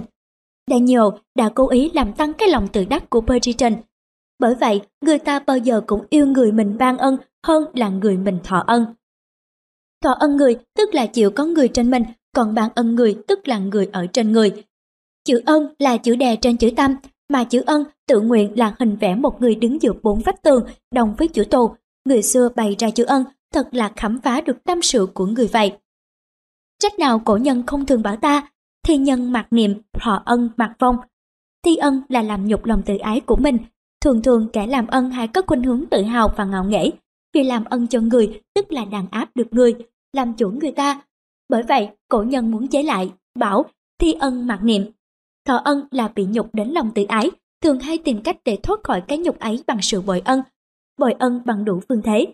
Vậy chớ tìm cách trả ân, không phải là tìm cách để thoát khỏi một cái nợ, hơn nữa một cái nhục là bị người ban ân hay sao? Một nhà tư tưởng có nói, vội vàng trả ân là tỏ ra vội vàng phản bạc, người ta không muốn mang ân mình lâu ngày. Vì vậy ốc bội phản chỉ là ốc cao ngạo, tỏ ra một tâm hồn tự do thế thôi. Chú thích tâm hồn tự do, chữ của em Josie dùng Independence, The Core. Hết tiểu thích. Nó là tâm trạng hết sức tự nhiên của loài người, bởi thế cổ nhân mới lo lắng căn dặn, thọ ân mạc phong. Dặn Daniel rất am hiểu tâm lý của Patrician, nên thay vì lo dàn xếp một cách công khai dàn giá như Amen, anh ta lén viết thư cho cảnh sát hay để can thiệp, không cho cuộc đấu kiếm xảy ra. Mỗi khi chàng muốn làm một cái ân gì cho patrician thì chàng làm một cách núp lén che đậy. Bao giờ anh cũng tránh cho Pidgeotton đừng mất mặt. Anh nói, khi tôi phải bước chân vào cảnh khổ của người đồng loại, tôi bao giờ cũng đi bằng dép trơm và không dám mang theo một chút ánh đèn nào cả. Phập phòng giống như tôi đi vào cái lọ thuốc đạn vậy.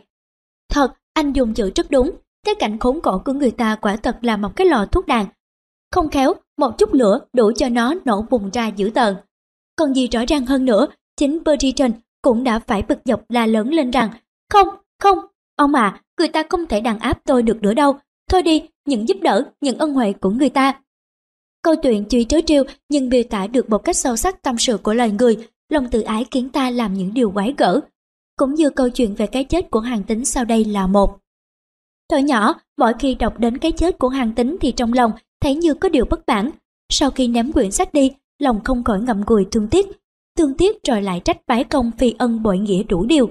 Nhưng về sau, có được chút ít tuổi và kinh nghiệm sự đời, lại trông thấy hàng tính sở dĩ bị tru diệt, không riêng gì lỗi ở bái công mà chính nơi cách xử thế vụng về của hàng tính. Ta thử tìm hiểu hai tâm hồn ấy. Hàng tính xuất thân nghèo khổ, lúc chưa gặp thờ, ông câu cá ở dưới thành, Phiếu mộ thấy tính đói, cho tính ăn cơm, tính mừng bảo. Tôi tức có lúc đền ơn bà. Phiếu mẫu giận nói, cái trưởng phu không nuôi nổi thân, tôi thương cậu mà cho cơm ăn, há lại mong đền ơn ư. Trong hàng thịt ở ngoài âm, có chàng trẻ tuổi trêu tính, giữa đám đông nhiếc tính. Tính có dám đâm chết được tao không? Không đâm được thì hãy luồn trong tao đây.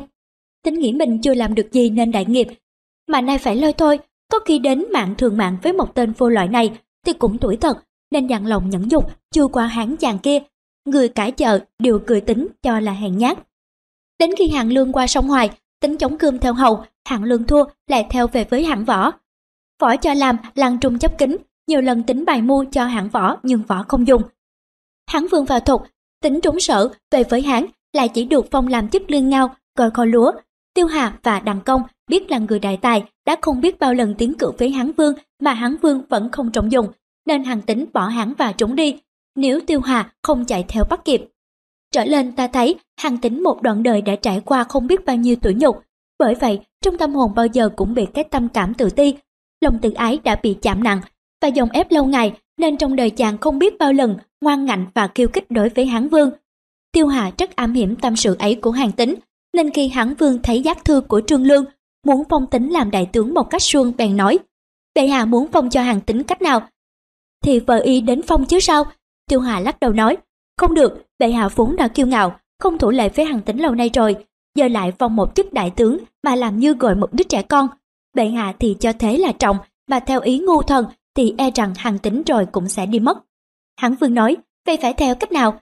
Nếu bệ hạ muốn phong hàng tính, nên chọn ngày chay giới, lập đàn tế cáo thiên hạ như hoàng đế, phong cho phong hậu.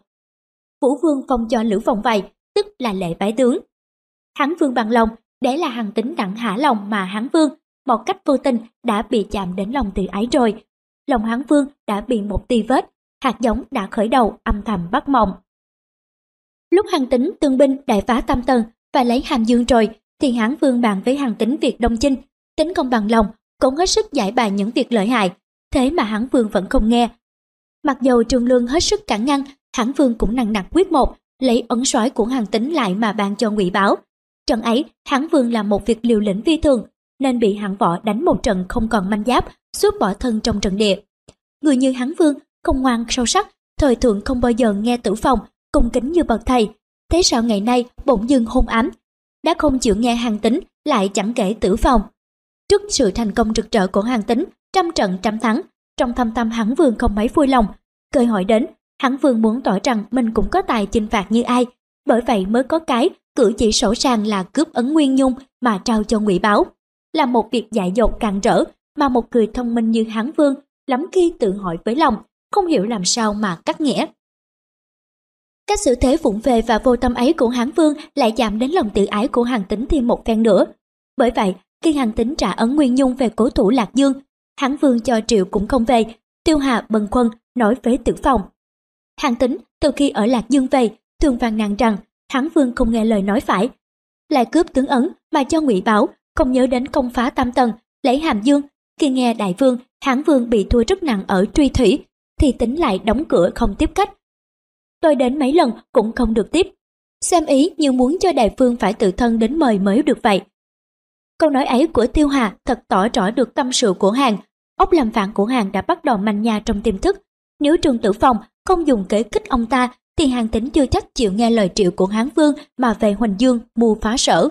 Hán Vương vì lợi cho đại nghiệp của mình nên bấm bụng bỏ qua cái tội không tuân mạng của hàng. Nhưng trong thâm tâm, lòng tự ái đã bị chạm nhiều rồi. Trong tâm phế của hai người, sự găng nhau càng ngày càng tăng thêm. nơi hàng tính thì lập tâm phản nghịch, nơi lưu bang thì sinh dạ bội ân.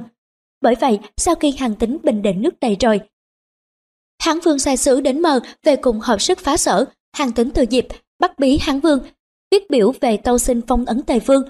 Rồi sau sẽ phá sở, Đấy là cách trả đũa việc cướp ấn Nguyên Nhung thỏa nọ. Hán Vương xem biểu đòi phong Tây phương của tính liền nổi giận. Thằng nhảy này lại dám dở giọng như thế ư, ta bị khốn ở đây đã lâu, mong nó về giúp ta. Chẳng ngờ nó lại chực xưng bá xưng vương như vậy. Trương Lương Trần Bình vội xà bấm chân Hán Vương trị tay nói. Đại vương tuy được mấy chục quận lớn của sở, nhưng hiện nay quân sở đóng ở dưới núi Quảng Phủ để đánh ta. Quân ta hiện đang bất lợi, vậy ta có sức đâu cấm nổi hàng tính, không cho tự lập làm vương chi bằng hãy cứ phong cho hắn, khiến hắn vui lòng rồi thì hắn sẽ giúp đại vương được việc, không mà để hắn tự biến thì sẽ lại sinh một mối lo to. Thế là hắn Vương một lần nữa phải bấm bụng mà phong phương cho hàng tính. Ở vào địa vị hắn Vương, mình là chúa mà bày tôi kiêu ngạo ỷ tài, lấn ác và khu sách mình dường ấy. Lòng tự ái bị thương tổn không biết là chừng nào. Nhẫn được nếu không phải là bái công, chưa ắt có người làm nổi. Nói thì có hơi quá, chứ cái nhục của Hán Vương ngày nay còn hơn là cái nhục của hàng tính. Luồn trồn thổ nọ. Cái ấn tề phương của hàng tính thật có lòng mà bền vững được. Người có cái chí đồ phương định bá, khoái nước chọc trời như bái công có thể nào chịu nổi cái nhục ấy không? Chịu nổi nó chỉ có bái công và cũng nhờ thế mà bái công mới làm nên nghiệp đấy Nhưng cái vết thương lòng không làm sao mà hàng đắng được. Cái nước tề phương của hàng tính tuy xứng đáng thực, nhưng ngày nào nó còn, nó là cái tiếng chửi trên đầu hán vương, là cái gai nhọn trong con mắt của hán vương. Nó hằng nhắc nhớ cho hán vương sự thúc kém, nhục nhã của mình, cho nên thiên hạ vừa định được thì cái lo nghĩ trước nhất của hán vương là cướp lại ấn nguyên nhung của hoàng tính. Sự đã rõ ràng hết sức.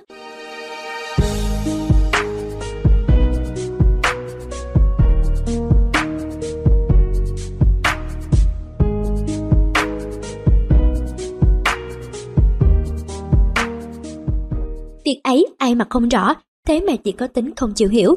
Hàng tính tuy hả lòng trả được cái nhục cướp ấn nguyên nhung lên ngồi trên điện tề phương để nhận lễ chào mừng của trong quan thuộc hạ. Nhưng đâu có dè, chính ngày ấy là ngày từ trước cái vạ ở cung vị ương sau này vậy. Khoái triệt khuyên hàng tính. Thiên hạ lúc mới loạn, các anh hùng hào kiệt cùng gào cùng thét, người trong thiên hạ đều như sương đùng, mây hợp, lửa bốc, gió tuôn, cá mẹ một lứa. Trong lúc ấy chỉ lo một điều là làm sao cho mất nhà tần thôi. Bây giờ hắn sợ tranh nhau, khiến cho những kẻ vô tội dưới cầm trời. Ốc gan lấy đất, cha con phơi xương ở giữa ruộng đồng, không sao kể xiết.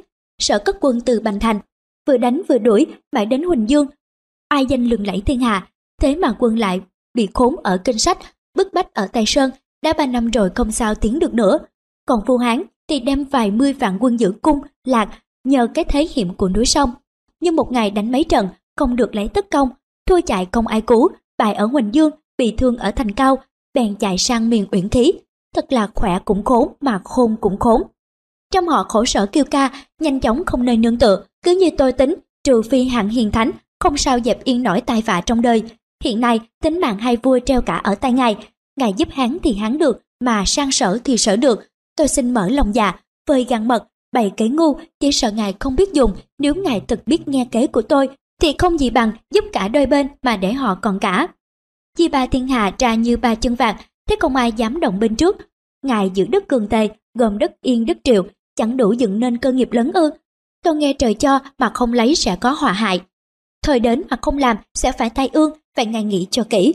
Hằng tính nói, vua hán đãi tôi rất hầu, tự đem xe cho tôi đi, tự cởi áo cho tôi mặc, tự sẽ cơm cho tôi ăn. Tôi nghe, đi xe người ta thì mang lo cho người ta, mặc áo người ta thì bận nghĩ vì người ta, ăn cơm người ta thì chết về việc người ta. Tôi há nên ham lợi mà quên nghĩa ư. Khoái triệt nói, ngài tự cho thân với vua hán muốn dựng cơ nghiệp muôn đời, tôi trộm nghĩ không gì làm hơn nữa. Xưa Thường Sơn Vương cùng Thành An Quân lúc còn áo phải, cùng nhau kết làm bạn sống chết với nhau. Về sau cãi nhau về chuyện trương áp, trần thạch, mà hai người trở lại thù nhau.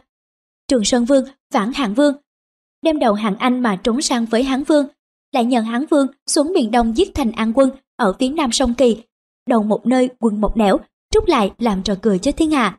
Hai người ấy là hai người chơi thân nhau nhất ở trong đời, vậy mà trút cuộc đến giết lẫn nhau là vì sao? Hại sinh ra bởi muốn nhiều mà lòng người khó lường được.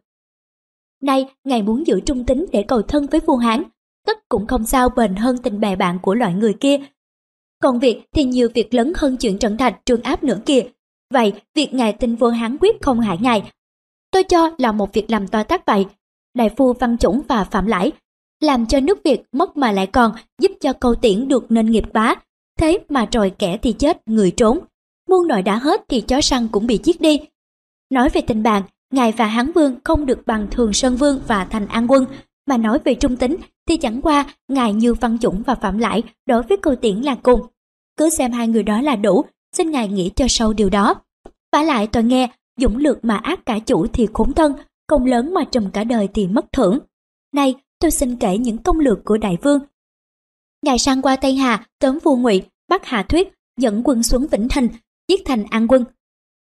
Tuần đất triệu, uy hiếp đất yên, định đất Tây, sang Nam đánh tan quân sở 20 vạn, qua Đông giết Long Thu, quay về Tây để trả lời, kể ra thì công ấy trong thiên hạ không hai, mà lược ấy không mấy đời đã có. Nay, ngài đem cái oai ác cả chủ, cầm cái cống hết lối thưởng. Mà về sở thì người sở không tin, về hán thì người hán hoảng sợ. Ngài định mang cái đó về đâu?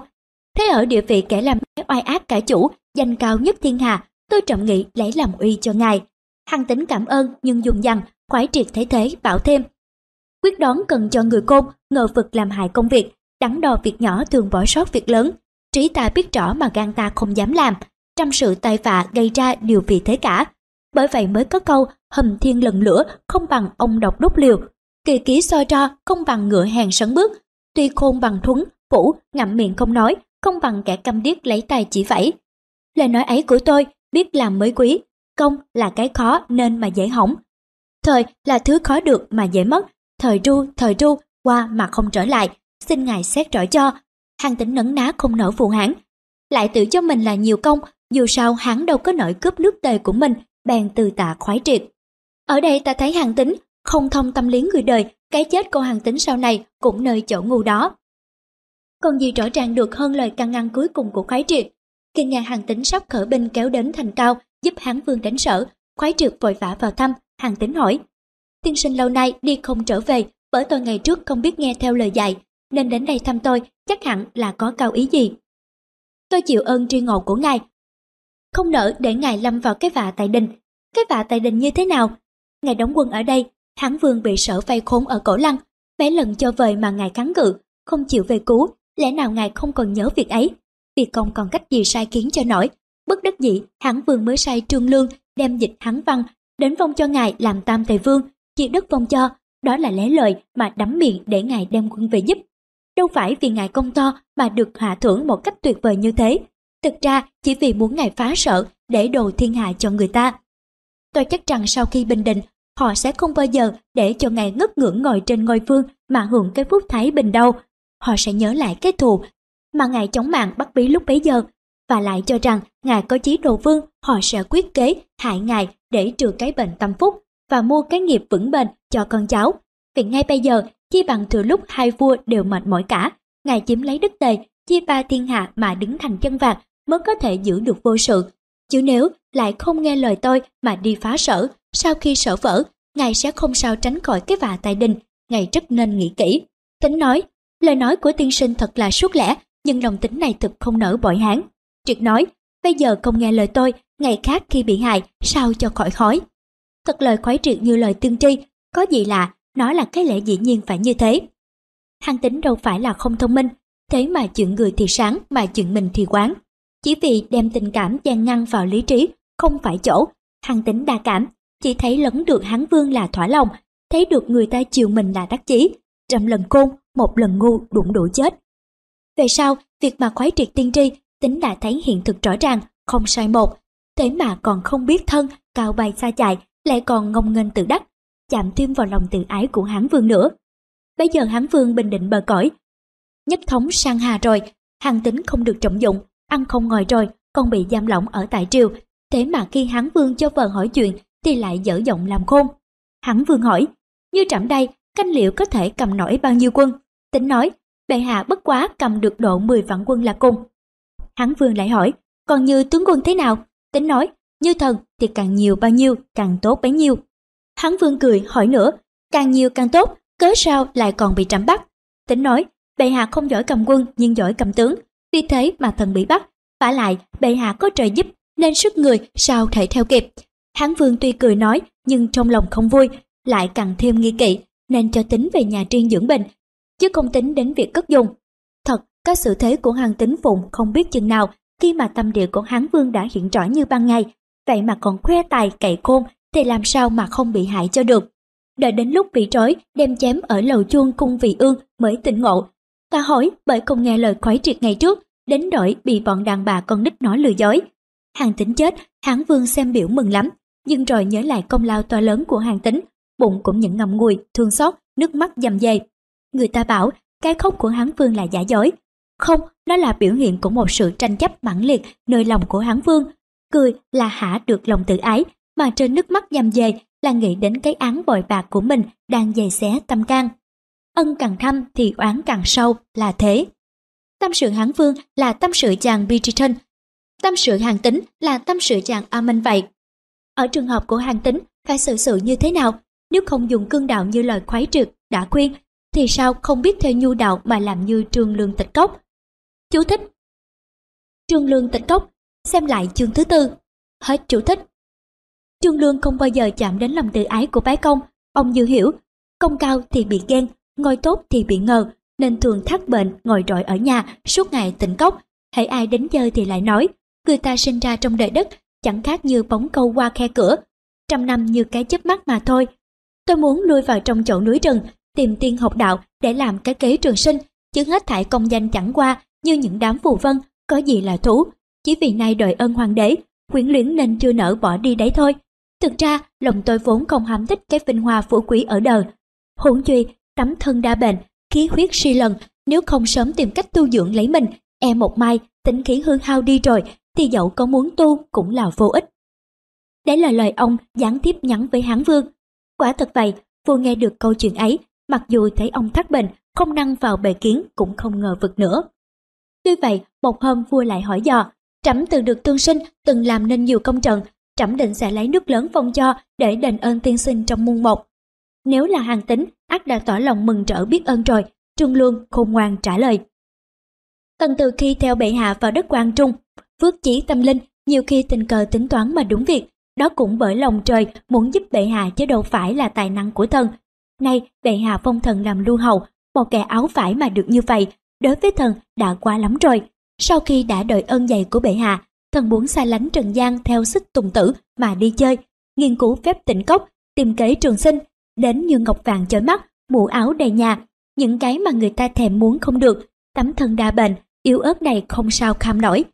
Thật, thần không dám mong mỏi thành ân hơn nữa. Vua Thái Lương từ chối, ý tứ khẩn thiết nên cho phép về nhà dưỡng bệnh, mỗi tháng phải một lần vào chầu. Lương từ đó đóng cửa, không bước chân ra ngoài, ngồi nhà mà tu tâm dưỡng tính, mỗi tháng chỉ theo các quan vào chầu một lần, khi lui chầu tuyệt không nghĩ đến điều gì cả.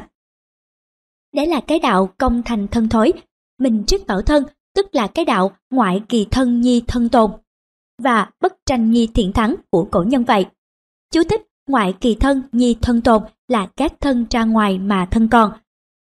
Bất tranh nhi thiện thắng là không tranh mà thắng hoàn toàn. Hết chú thích, hiền giả Speaker nói Hai con chó con đương dẫn với nhau, nếu ta luyện cho chúng một tiếng xương, chúng sẽ cắn nhau trói chết. Tuy là lời nói tầm thường mà bao hàm một thứ triết học sâu xa không biết chừng nào. Làm loài chó để ám chỉ loài người thì cũng hơi đắng cay, đau đớn thật, nhưng sự thật như thế biết sao bây giờ. Miếng xương có thể là một miếng đất hay một tòa nhà, một ngôi khanh hay một phương tước, hãy cho có một giá trị như nhau mới cùng nhau tranh đấu. Trái lại thì không, người ta có đi tranh với chó miếng xương vụn hay không, kẻ mà chí đã gác ngoài sấy sự. Xem vinh hoa như bảo phù vân thì còn đi tranh với người ta cái ngồi, canh tướng làm gì được. Hàng tính và hán vương tranh nhau bởi hai người cùng cho cái phú phí vinh hoa là sinh mạng. Chú với tử phòng thì hán vương có muốn tranh cũng không thấy có chỗ nào cùng tranh cho được. Phù duy bất tranh, cố thiên hạ mạng, năng giữ chi tranh, chỉ vì không tranh nên thiên hạ không sao cùng tranh được là thế. Trong sách trang tử có câu chuyện ngộ nghĩnh này, Huệ tử làm tướng quốc nước lương, Trang tử tính qua nước lương thăm ông chơi, nhưng có kẻ nói riêng với Huệ tử, Trang tử qua đây là cùng ông tranh ngôi tướng quốc đó. Huệ tử sợ, cho kẻ canh gác biên giới, đợi Trang tử qua thì bắt. Trang tử biết chuyện ấy, không đi. sao rồi lại đến, gặp Huệ tử, Trang tử nói. Phương Nam có con chim gọi là Uyên Sồ, ông có biết không? Uyên Sồ từ biển Nam bay qua biển Bắc, nếu không gặp cây ngô đồng thì không đậu, nếu không gặp hột luyện thì không ăn, nếu không gặp suối trong thì không uống, có con chim ụt đang trễ lòng chuột chùi giữa đồng thấy uyên sồ bất ngờ bay qua sợ giành miếng ăn của nó nên kêu trái lên để dọa uyên sồ đừng đáp xuống nay ông vì sợ tôi giành nước lương của ông mà kêu to lên để dọa tôi sao? Chú thích câu nói trên của trang tử. Hết chú thích. Bảo chim ụt và uyên sồ cùng tranh nhau để giành cái xác chuột chù là một điều không thể tưởng tượng được. Với kẻ có một quan niệm về nhân sinh như trang tử xem vinh hoa phú quý của cuộc đời như giọt sương buổi sáng, như hoa trong gương, trăng dưới nước thì không thể nói đến chuyện tranh giành những lợi hại ở cõi đời này với họ được nữa. Chính đây cũng là một phép xử thế, cái phép làm chiếc thuyền không của trang tử. Có chiếc thuyền to vượt qua sông, có chiếc thuyền không trôi dạt đụng vào thuyền. Dù người hẹp bụng đến đâu cũng không giận, nếu trong thuyền ấy có người, tất trên chiếc thuyền to kia đã có người tréo gọi. Gọi một lần mà không nghe, tức gọi đến hai lần, gọi hai lần mà không nghe thì tức gọi đến ba lần. Rồi thì xin giận dữ, mắng chửi đủ điều, trước không giận mà nay giận là tại sao? Vì trước thì không có người mà nay thì có vậy. Chú thích câu chuyện trên của trang tử Nam Hoa Kinh Thiên Sơn Mộc. Hết chú thích. Nếu ở đời mà hàng tính biết làm chiếc thuyền công thì hán vương làm gì hại được. Như trường nương đây mới thật là người đại trí. Thông minh duệ trí, thủ chi dĩ ngu. Chú thích Thông minh duệ trí, thủ chi dĩ ngu là bậc hết sức thông minh thì làm như người ngu. Hết chú thích. Làm chiếc thuyền không là làm như kẻ vô tâm. Như kẻ ngu khờ dạy dột, học được cái ngu này đâu phải dễ gì và chỉ có tử phòng mới học được. Thắng được cả thiên hạ, làm gì nếu tự mình không thắng được cái lòng ham mê danh lợi, cái tính hiu hiu tự phụ của mình. Toàn sinh cho thiên hạ mà giữ cho thân mình không được toàn sinh thì cũng chưa thể gọi là người trí. Bởi thế, Bình Nhật, Hàng Tính vẫn xem tử phòng luôn luôn như bậc thầy. Tóm lại, ta hãy xét kỹ một cách thành thật tấm lòng mình trong các bạn mà mình thương có phải là những người thông minh nhất, gần họ bao giờ mình cũng thấy thấp kém hơn, hay những người thật thà nhất, gần họ bao giờ mình cũng thấy cao trọng hơn. Cái kết nhất của người đàn bà đẹp là có người đẹp hơn mình, cái kết nhất của người thông minh là có người thông minh hơn mình. Người ta thích học văn hay mà không thích gần người viết văn hay. Cái đó mình có thể hiểu được, và hiểu được bấy nhiêu là hiểu được rất nhiều cái đạo xử thế.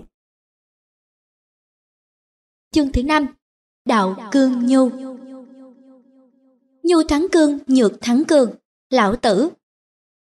Đời Trang Công, nước Tề có một chàng, đêm nằm chim bao thấy một người to lớn, mặc áo vải quần gai, đeo cơm, tự dưng đi vào tận nhà, mắng chửi, nhổ vào mặt rồi đi. Anh ta giật mình tỉnh dậy, ngồi suốt đêm, bực dọc không ngủ được.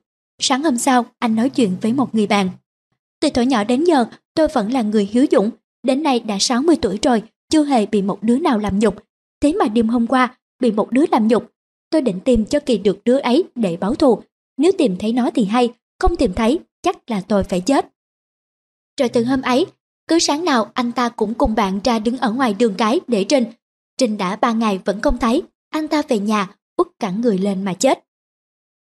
Chú thích câu chuyện này của Lữ Thị Xuân Thu, hết chú thích. Câu chuyện thật là ngớ ngẩn, nhưng tỏ ra được cái tâm sự của người bị nhục không biết chừng nào. Người ta ở đời có thể chịu được tất cả sự đau khổ về vật chất lẫn tinh thần, nhưng cái đau khổ của sự nhục nhã thật là một thứ đau khổ thiết tha hơn tất cả sự đau khổ trong đời. Nên mới có câu, ninh thọ tử, bất ninh thọ nhục, thà chết chứ chẳng chịu nhục.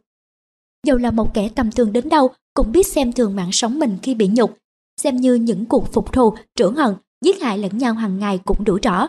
Bị nhục là điều khó nhịn nhất, mà nhịn được ắt phải là kẻ có khí tiết hơn người. Đó đâu phải là khiếp nhược như bọn thức phu đã hiểu. Tô thức nói, kẻ mà gọi được là hào kiệt ắt phải có tiết khí hơn người, nhân tình có chỗ không thể nhịn được. Bởi vậy, kẻ thức phu gặp nhục thì tuốt cơm đứng dậy, vương bình sốc đánh. Cái đó chưa đủ gọi là dũng, những bậc đại dũng trong thiên hạ. Trái lại, gặp những việc phi thường cũng không kinh, vô cố bị những điều ngang trái cũng không giận, đó là nhờ ở chỗ. Hoài bạo của họ rất lớn và chỗ lập chí của họ rất xa. Câu nói ấy thật là hiểu được tâm sự của những bậc đại hào kiệt trong đời vậy. Nhịn được cái điều người ta không thể nhịn được, dùng được cái điều người ta không thể dùng được. Phải là người độ lượng hơn người, kiến thức hơn người, điềm tĩnh hơn người mới làm nổi. việt vương cầu tiễn đánh ngô bị thua to, ngô vương bắt cầu tiễn giam ở cối kê 3 năm, bắt chịu không biết bao nhiêu điều sỉ nhục của một người thất trần. Nếu cầu tiễn không dằn nổi cái nhục ấy mà tự sát, thì nước Việt không mong gì khôi phục và ắt phải diệt vong cũng không chừng. Sở dĩ mà dằn nổi, nhân vì câu tiễn hoài bão rất to, lập chí rất vững, thật là một sự kiên tâm nhận chí phi thường. Từ một nước chiến bại phải làm cho nó trở nên cường thịnh, đến diệt được nước ngô và lên làm chủ thiên hạ, nếu không phải câu tiễn, không sao làm nổi. Người có một tâm hồn dũng mãnh như vậy, thế mà lắm lúc chịu đựng hết muốn nổi, tỏ ý liều chết, phạm lãi khuyên can.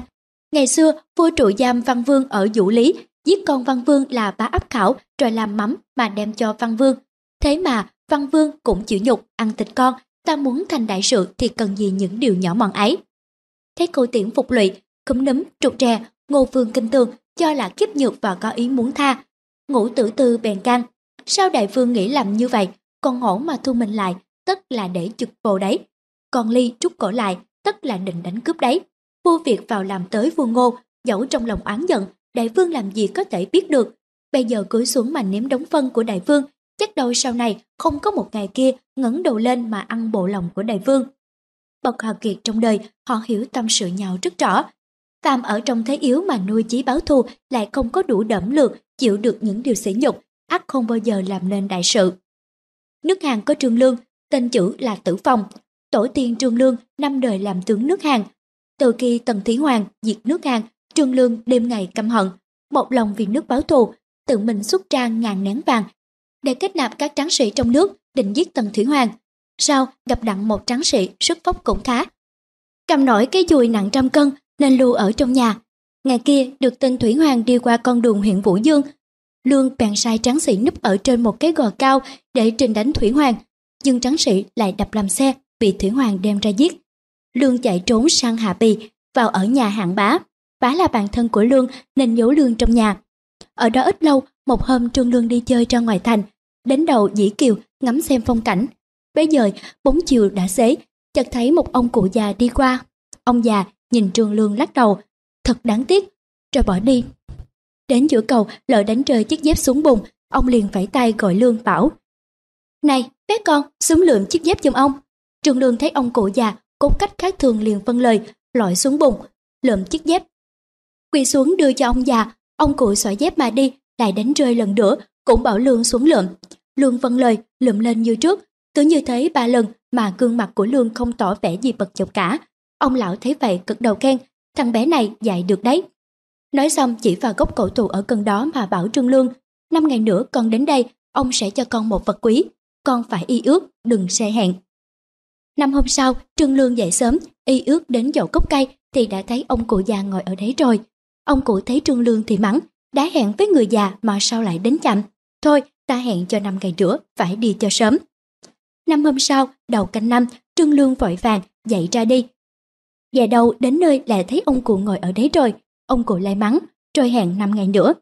Lần này Trương Lương không ngủ được, đi ngay từ chập tối, đến gốc cây ngồi đấy để chờ. Không bao lâu, thấy ông cụ phơi phới từ đằng xa đi lại. Trương Lương sụp lại để đón, ông cụ trao cho ba quyển sách bảo về đọc, ngày sau có thể dùng để an bang tế thế. Trương Lương về sau quả trở nên một bậc thầy của đế vương gây dựng cơ nghiệp cho nhà Hán. Người sao có kẻ cho việc tử phòng được sách của ông lão trên cầu là một việc thần kỳ quái đản.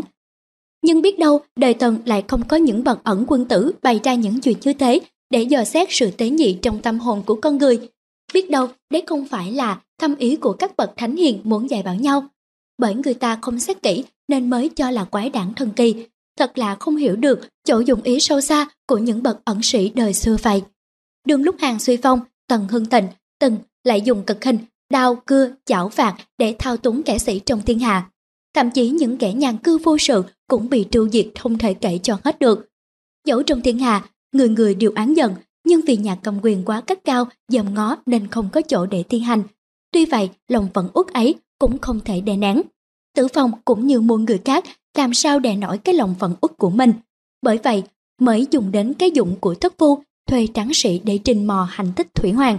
Thật, bấy giờ cái chết của tử phòng chỉ cách một lần tóc, nghĩ cũng thật là nguy hiểm. Đứa con quý không thể để chết về tay kẻ cướp, tại sao vậy? Vì cái thân của nó rất quý, đâu thể để cho nó chết vì kẻ cướp. Tử phòng tài năng cái thế, tại sao không chịu mưu sự như y doãn hay thái công lại đi hành sự như kinh kha, nhiếp chánh, May mà khỏi chết cũng là một sự bất ngờ nên ông lão trên cầu mới than thật là đáng tiếc. Ông sở dĩ trai dáng kiêu ngạo là vì ông biết tài năng của tử phòng có dư nhưng còn sợ độ lượng của tử phòng chưa đủ nên mới đầy đọ cho tiêu mất các kiêu khí của thiếu niên. Đang biết nhìn việc nhỏ để thành việc lớn, nếu không vậy sao xưa nay chưa biết nhau chỉ mới gặp nhau nơi thảo giả lại sai làm việc như kẻ tội đời nhưng tử phòng làm rất tự nhiên không lấy gì làm lạ cả nên ông mới nói trẻ này dạy được. Như sở Trang Vương phạt trịnh, trịnh bá, trần mình dắt dây trang nghênh tiếp. Trang Vương nói, chúa nói dám hà mình, thế nào cũng đặng lòng dân tin dụng, bèn không đánh trịnh mà rút quân về. Câu tiễn bị đài ở cối cây, Làm đứa ở vua ngô ba năm mà không nản, nên về sau diệt được ngô trả được cái thù ngày trước. Đó, Phạm có chí báo thù mà không biết hạ mình là cái dụng của kẻ thất phu vậy. Coi như hán cao tổ, sở dĩ thắng hạng vũ mà hạng vũ bị hắn bái công giết là nhờ biết nhẫn hay không biết nhẫn mà ra. Hạng vũ không thể nhẫn nên trăm trận thắng. Rồi kinh dụng cái sức của mình, cao tổ biết nhẫn nên dưỡng sức mình để chờ hạng vương suy. Đó là điều nhờ tử phòng chỉ bảo cho vậy. Chú thích Câu chuyện trên của Tô Thức Lưu Hầu Luận hết chú thích. Lúc hàng tính thắng tề muốn xưng vương, cao tổ giận ra mặt. Coi đó đủ thấy người như cao tổ rất sành cái đạo, nhu nhược thắng cương cường. Thế mà chừng ấy khí cương cường, không thể nhẫn cũng vẫn còn. Nếu không phải tử Phong bấm chân, trĩ tài giả bảo cho thì còn ai làm nổi sự này, cho nên người sao bảo hán đế mà làm nên sự nghiệp cũng nhờ tử Phong dạy cho chữ nhẫn. Xét người học kiệt anh hùng có thể mưu đồ đại sự, người xưa thường căn cứ vào chỗ biết nhẫn hay không biết nhẫn ấy mà luận, thật cũng là khám phá. Nhưng hàng tính lúc thất thời, nghiêu ngao, ngoài chợ gặp tên đồ tể điểm nhục. Nếu độ lượng của hàng tính còn non, chịu không nổi cái nhục vô cớ ấy, ác về sau không bao giờ làm nên đại nghiệp. Cười mà không biết đường khinh trọng, phụ nhỏ bỏ lớn, gặp nhục thì tay tuốt gươm, vương mình sốc đến. Người như thế mà đem binh quyền trong thiên hạ, giao cho thì nguy hiểm không biết chừng nào. Trương Lương có lẽ đã nghĩ như thế này, diệt cái phủ dũng của hàng vương, trong thiên hạ không ai hơn hàng tính. Việc luồn trôn của anh mà phần đông thiên hạ hiểu lầm là khiếp nhược là một việc đại dũng trong đời. Với cử chỉ ấy, anh tỏ ra là người biết tiểu nhẫn để thành được đại mưu. Những kẻ phụ phù tiểu khí cũng như mọi người ắt đã đem cái khí thất phù chi dụng để thỏa mãn cái huyết khí chi nộ của nhất thời rồi. Những kẻ như thế mà đem tính mạng muôn quân giao cho thì đại sự ắt phải hỏng. Nếu ta muốn tìm những kẻ tai sai dưới trướng mà sức mạnh địch nổi muôn người thì kẻ dũng sĩ trong thiên hạ ta sẽ trở về cho chúa công, mấy xe cũng có. Nhược bằng muốn tìm một người diệt sở phá tề, đồ vương định bá cho hán vương thì phi người đó không còn ai nữa. Nghĩ thế thật là suốt lẽ. Hàng tính khi diệt được hàng vũ lên làm sở vương, liền cho người đi tìm tên đồ tể để làm nhục mình khi trước, mà phong chức cho, tính nói với kẻ tả hữu, hắn là một kẻ tráng sĩ đó, khi hắn làm nhục ta, giá ta giết hắn đi cho hả lòng thì lấy đâu được có ngày nay. Chỉ vì ta biết nhẫn, lập chí cao, hoài bão lớn mà ngày nay mới được như thế này. phong cho hắn há không phải là có ý nghĩa chứ. Đó là cách trả thù của hàng tính. Nhìn sâu vào tâm sự của hàng, ta thấy hàng chưa đủ sức. Để quên cái mối nhục nhỏ ấy. Bởi vậy vừa được phong vương là nhớ ngay đến cái nhục ngày xưa. Cho người đi kiềm kiếm. Phong chức cho là để tỏ cái lòng quảng đại hơn người và nhắc cho tên thiếu niên ác nghịch nọ cái việc làm ngu dại của nó, để cho nó hàng ngày hằng tưởng nhớ đến cái khoan hồng của người trưởng phu cao hơn nó. Tính nghĩ, trả thù là tỏ ra mình ngang hàng với người thù, tha thứ là đứng trên họ, phong tước lại càng đứng trên hơn nữa. Thằng ôi, đối với một kẻ thất phu, Hằng tính còn không thể quên được cái nhục, thảo nào đối với hán vương. Ông không đi so đo từng việc một, bởi cái độ lượng ấy chưa thật trọng nên suốt đời ông mới tự chuốc không biết bao nhiêu tai họa. Những bậc cầm quyền thiên hạ lại cần phải điềm tĩnh hơn kẻ tầm thường, biết gác cái lòng tự ái riêng mình một bên. Nếu gặp phải những trường hợp có sự tranh chấp giữa quyền lợi công và tư, lắm khi vì thiếu điềm đàm rồi dùng đến cái dũng của thất phu thì hỏng luôn cả đại sự. Bởi vậy ta thấy những bậc vĩ nhân làm nên việc lớn đều là những người trầm tĩnh, ung dung. Dầu là kẻ tài hoa, học phấn cao đến đâu mà thiếu điềm tĩnh, nhất định không nên giao cho họ những việc lớn của thiên hạ, thô lỗ, vụng chạc, nóng nảy là một vấn đề thuộc về tính khí. Không mang chịu gì đến vấn đề thông minh trí thức cả. Vua triệu phong lãng tương như làm tướng quốc, liêm pha cậy mình có nhiều công hơn mà lại đứng dưới nên tức giận. Hăm hệ gặp mặt tương như thì giết đi. Tương như nghe nói, cứ lánh mặt mãi. Một hôm tương như ra ngoài, gặp toán lính tiền đạo của liêm pha, vội bảo tên đánh xe đi tránh vào trong ngõ, đợi liêm pha đi qua rồi mới đi ra. Bọn xã nhân thấy thế tức giận, bèn hợp nhau hỏi Tương Như, chúng tôi bỏ nhà cửa, xa thân thích đến đây hầu ngài, coi ngài là bậc trưởng phu nên mến mà đi theo. Nay, ngài cùng liêm tướng quân, cùng hàng mà hàng thứ lại ở trên. Liêm tướng quân nói dò mà ngài không báo lại. Đã tránh ở triều, lại tránh ở ngoài đường, sao ngài lại sợ quá như vậy? Chúng tôi thật lấy làm xấu hổ, vậy xin đi, không ở nữa. Tương Như nói, các ngươi xem liêm tướng quân có hơn được vua tần không? Bọn xã nhân thưa, không. Tương Như nói, lấy như cái ngoài của vua tần thiên hạ không ai dám chống, mà tương như này một mình dám mắng giữa triều đình, lại làm nhục cả quần thần nữa. Tương như dầu hèn, há lại sợ một liêm tướng quân ư. Nhưng ta nghĩ, sở dĩ tần không dám đánh triệu là vì ngài có ta và liêm tướng quân, nay hai con hổ tranh nhau, thế không cùng sống, tần mà nghe tin, tất thừa cơ đánh triệu, ta sở dĩ chịu nhục, tránh liêm tướng quân, vì có việc nước là trọng mà thù riêng là kinh, vậy thôi. Bọn xá nhân quỳ mập mà rằng, tiểu nhân chúng tôi trí hẹp, làm sao độ nổi đại chí của tướng công. Liêm va khi hay được việc ấy, cả thẹn than rằng, ta thật còn kém xa tương như biết mấy. Bèn trần vai áo, đến trước cửa tương như tạ tội. Tôi tính thô bạo, đòi ân tướng quân bao dung, nghĩ lấy làm hội thẹn quá. Tương như đỡ vậy, nắm tay cùng khóc và kết làm bạn sống chết với nhau.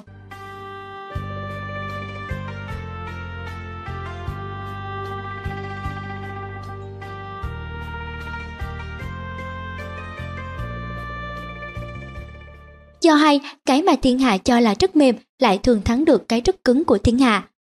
Nhu nhược thắng cương cường là như thế ấy.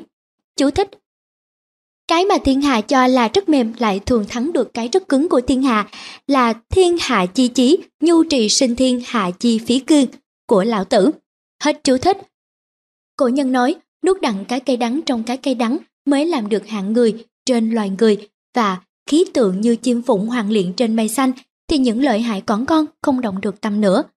Chú thích Ký tượng như chim phụng hoàng liền trên mây xanh thì những lợi hại còn con không động được tâm nữa là xem quyển cái dụng của thánh nhân cùng tác giả. Hết chú thích. Phần đông người này nay quen dùng cường lực nên những tư tưởng, những cử chỉ như trên là một sự yếu hèn khiếp nhược. Người xưa trái lại cho sự điềm đạm là biểu hiện của sự mạnh mẽ hùng dũng nhất trong tâm hồn. Họ cho nhu trung hữu can mà càng trung hữu nhu. Chú thích Nhu trung hữu can mà can trung hữu nhu là trong cái nhu có cái cương, trong cái cương có cái nhu, hết chú thích. Triết học kinh dịch, nền tảng của tất cả các triết học Á Đông cổ, cho rằng trong trời đất không có sự vật gì mà không hàm chứa mâu thuẫn bên trong. Cái đạo cương nhu, thánh nhân thường ví với cái đạo của lửa nước, lửa là cương đạo, nước là nhu đạo. Đạo sự thế của người xưa đã được bàn vỡ lẽ trong hai quẻ này vậy, quẻ ly và quẻ khảm. Quẻ ly hai hào dương bao ngoài, còn hào chính trung là hào âm. Nghĩa là ngoài thực nhi trung hư, thể nói là âm mà dùng nó là dương, còn cái tượng nó là lửa. Chú thích, ngoại thực nhi trung hư là ngoài thì thực mà trong thì hư, dịch kinh. Thể nó là âm mà dụng nó là dương, là thể âm nhi dụng dương, dịch kinh, hết chú thích.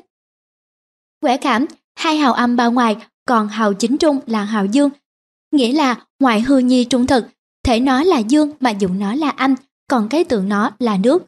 Chú thích, ngoại hư nhi trung thực, ngoài hư mà trong thực, hết chú thích. Tâm lý học đương thời gọi đó là trạng thái lưỡng cực. Và cũng nhìn nhận cái lẽ mâu thuẫn đã nói bên trong kinh dịch. Họ nhận rằng thể bên ngoài mà thô bạo cương cường bao nhiêu là biểu hiện của sự hèn yếu bạc nhược ở bên trong bấy nhiêu. Đúng như vậy, bạo động là con đẻ của cái sợ, nghĩa là của một tâm hồn yếu đuối.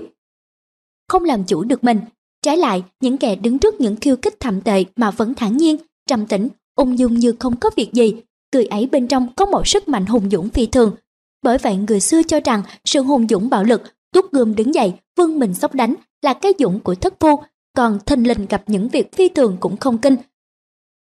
Vô cố gặp những điều ngang trái cũng không giận, ung dung bình tĩnh, đó là cái dũng của thánh nhân. Điền quang vì Thái tử Đan lựa một dũng sĩ để hành thích Tần Thủy Hoàng. Thái tử đang nói, nghe tiên sinh là người trí dũng kim toàn, có nhiều kỳ kế, có thể cuốn sống nước yên không? Điền quang từ chối vì đã già yếu, không làm gì được nữa, đang nói. Trong chỗ bạn thân với tiên sinh, hiện có người nào trí dũng như tiên sinh lúc còn nhỏ không? Quang nói, khó lắm. Thái tử thử xem những khách ở trong nhà, có mấy người có thể dùng được, bảo ra đây cho tôi xem. Thái tử Đan liền cho gọi bọn hạ phù, tổng ý, tần vũ dương đến chào Điền Quang. Điền Quang xem qua một lượt, hỏi rõ họ tên, rồi bảo riêng với thái tử. Tôi xem những cách của thái tử, không người nào dùng được cả. Hạ phù là người máu hăng, giận thì mặt đỏ. Tống ý là người khí hăng, giận thì mặt xanh. Tần Vũ Dương là người cốt hăng, giận thì mặt trắng. Tức giận mà hình lộ ra mặt để cho người ta biết thì làm sao nên được việc lớn. Tôi có biết được người gọi là Kinh ca thật là một người thần dũng. Mừng giận không hiện ra mặt, điềm đạm phi thường, tôi tin rằng người ấy hơn những người này xa. Đối xem người của Điền Quang thật tinh lắm, đó là nhận thấy được tới chỗ trung thực nhi ngoại hư mà ngoại thực nhi trung hư vậy. Người ta ở đời lại thường không thông lệ ấy, cho nên cái gì bạo động, hống hách, kiêu ngạo, kiêu kích là biểu hiện của sự mạnh mẽ bên trong, thật là một sự hiểu biết nông nổi không biết chừng nào.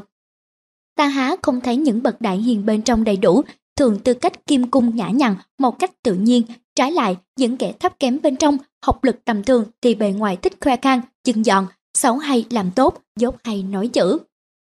Người xưa rất thâm hiểu lẽ ấy nên mới có câu chuyện ngụ ngôn sau. Kỵ tỉnh tử lãnh phần tập gà đá độ cho vua. Được 10 ngày vua hỏi thăm. Kỵ tỉnh tử nói, chưa gà còn kiêu khí. 10 ngày nữa vua hỏi thăm. Tỉnh tử nói, chưa gà còn gáy đáp với gà khác. Thấy gà khác còn biết cảm động.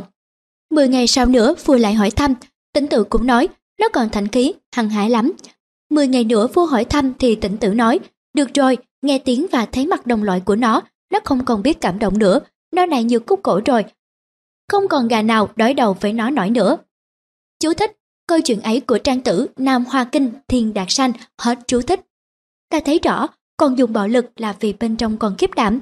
Người mà thắng được cái tinh thần hay kiếp đảm bên trong thời mới giữ được vẻ ung dung trầm tĩnh bên ngoài. Tên trầm kia sợ nghĩ gây nên tội giết người nào phải nó muốn như vậy mà vì hốt hoảng nên đột nhiên mới dùng đến thủ đoạn sát nhân Bạo động là con đẻ của cái sợ, đó là sức mạnh của những tâm hồn yếu đuối.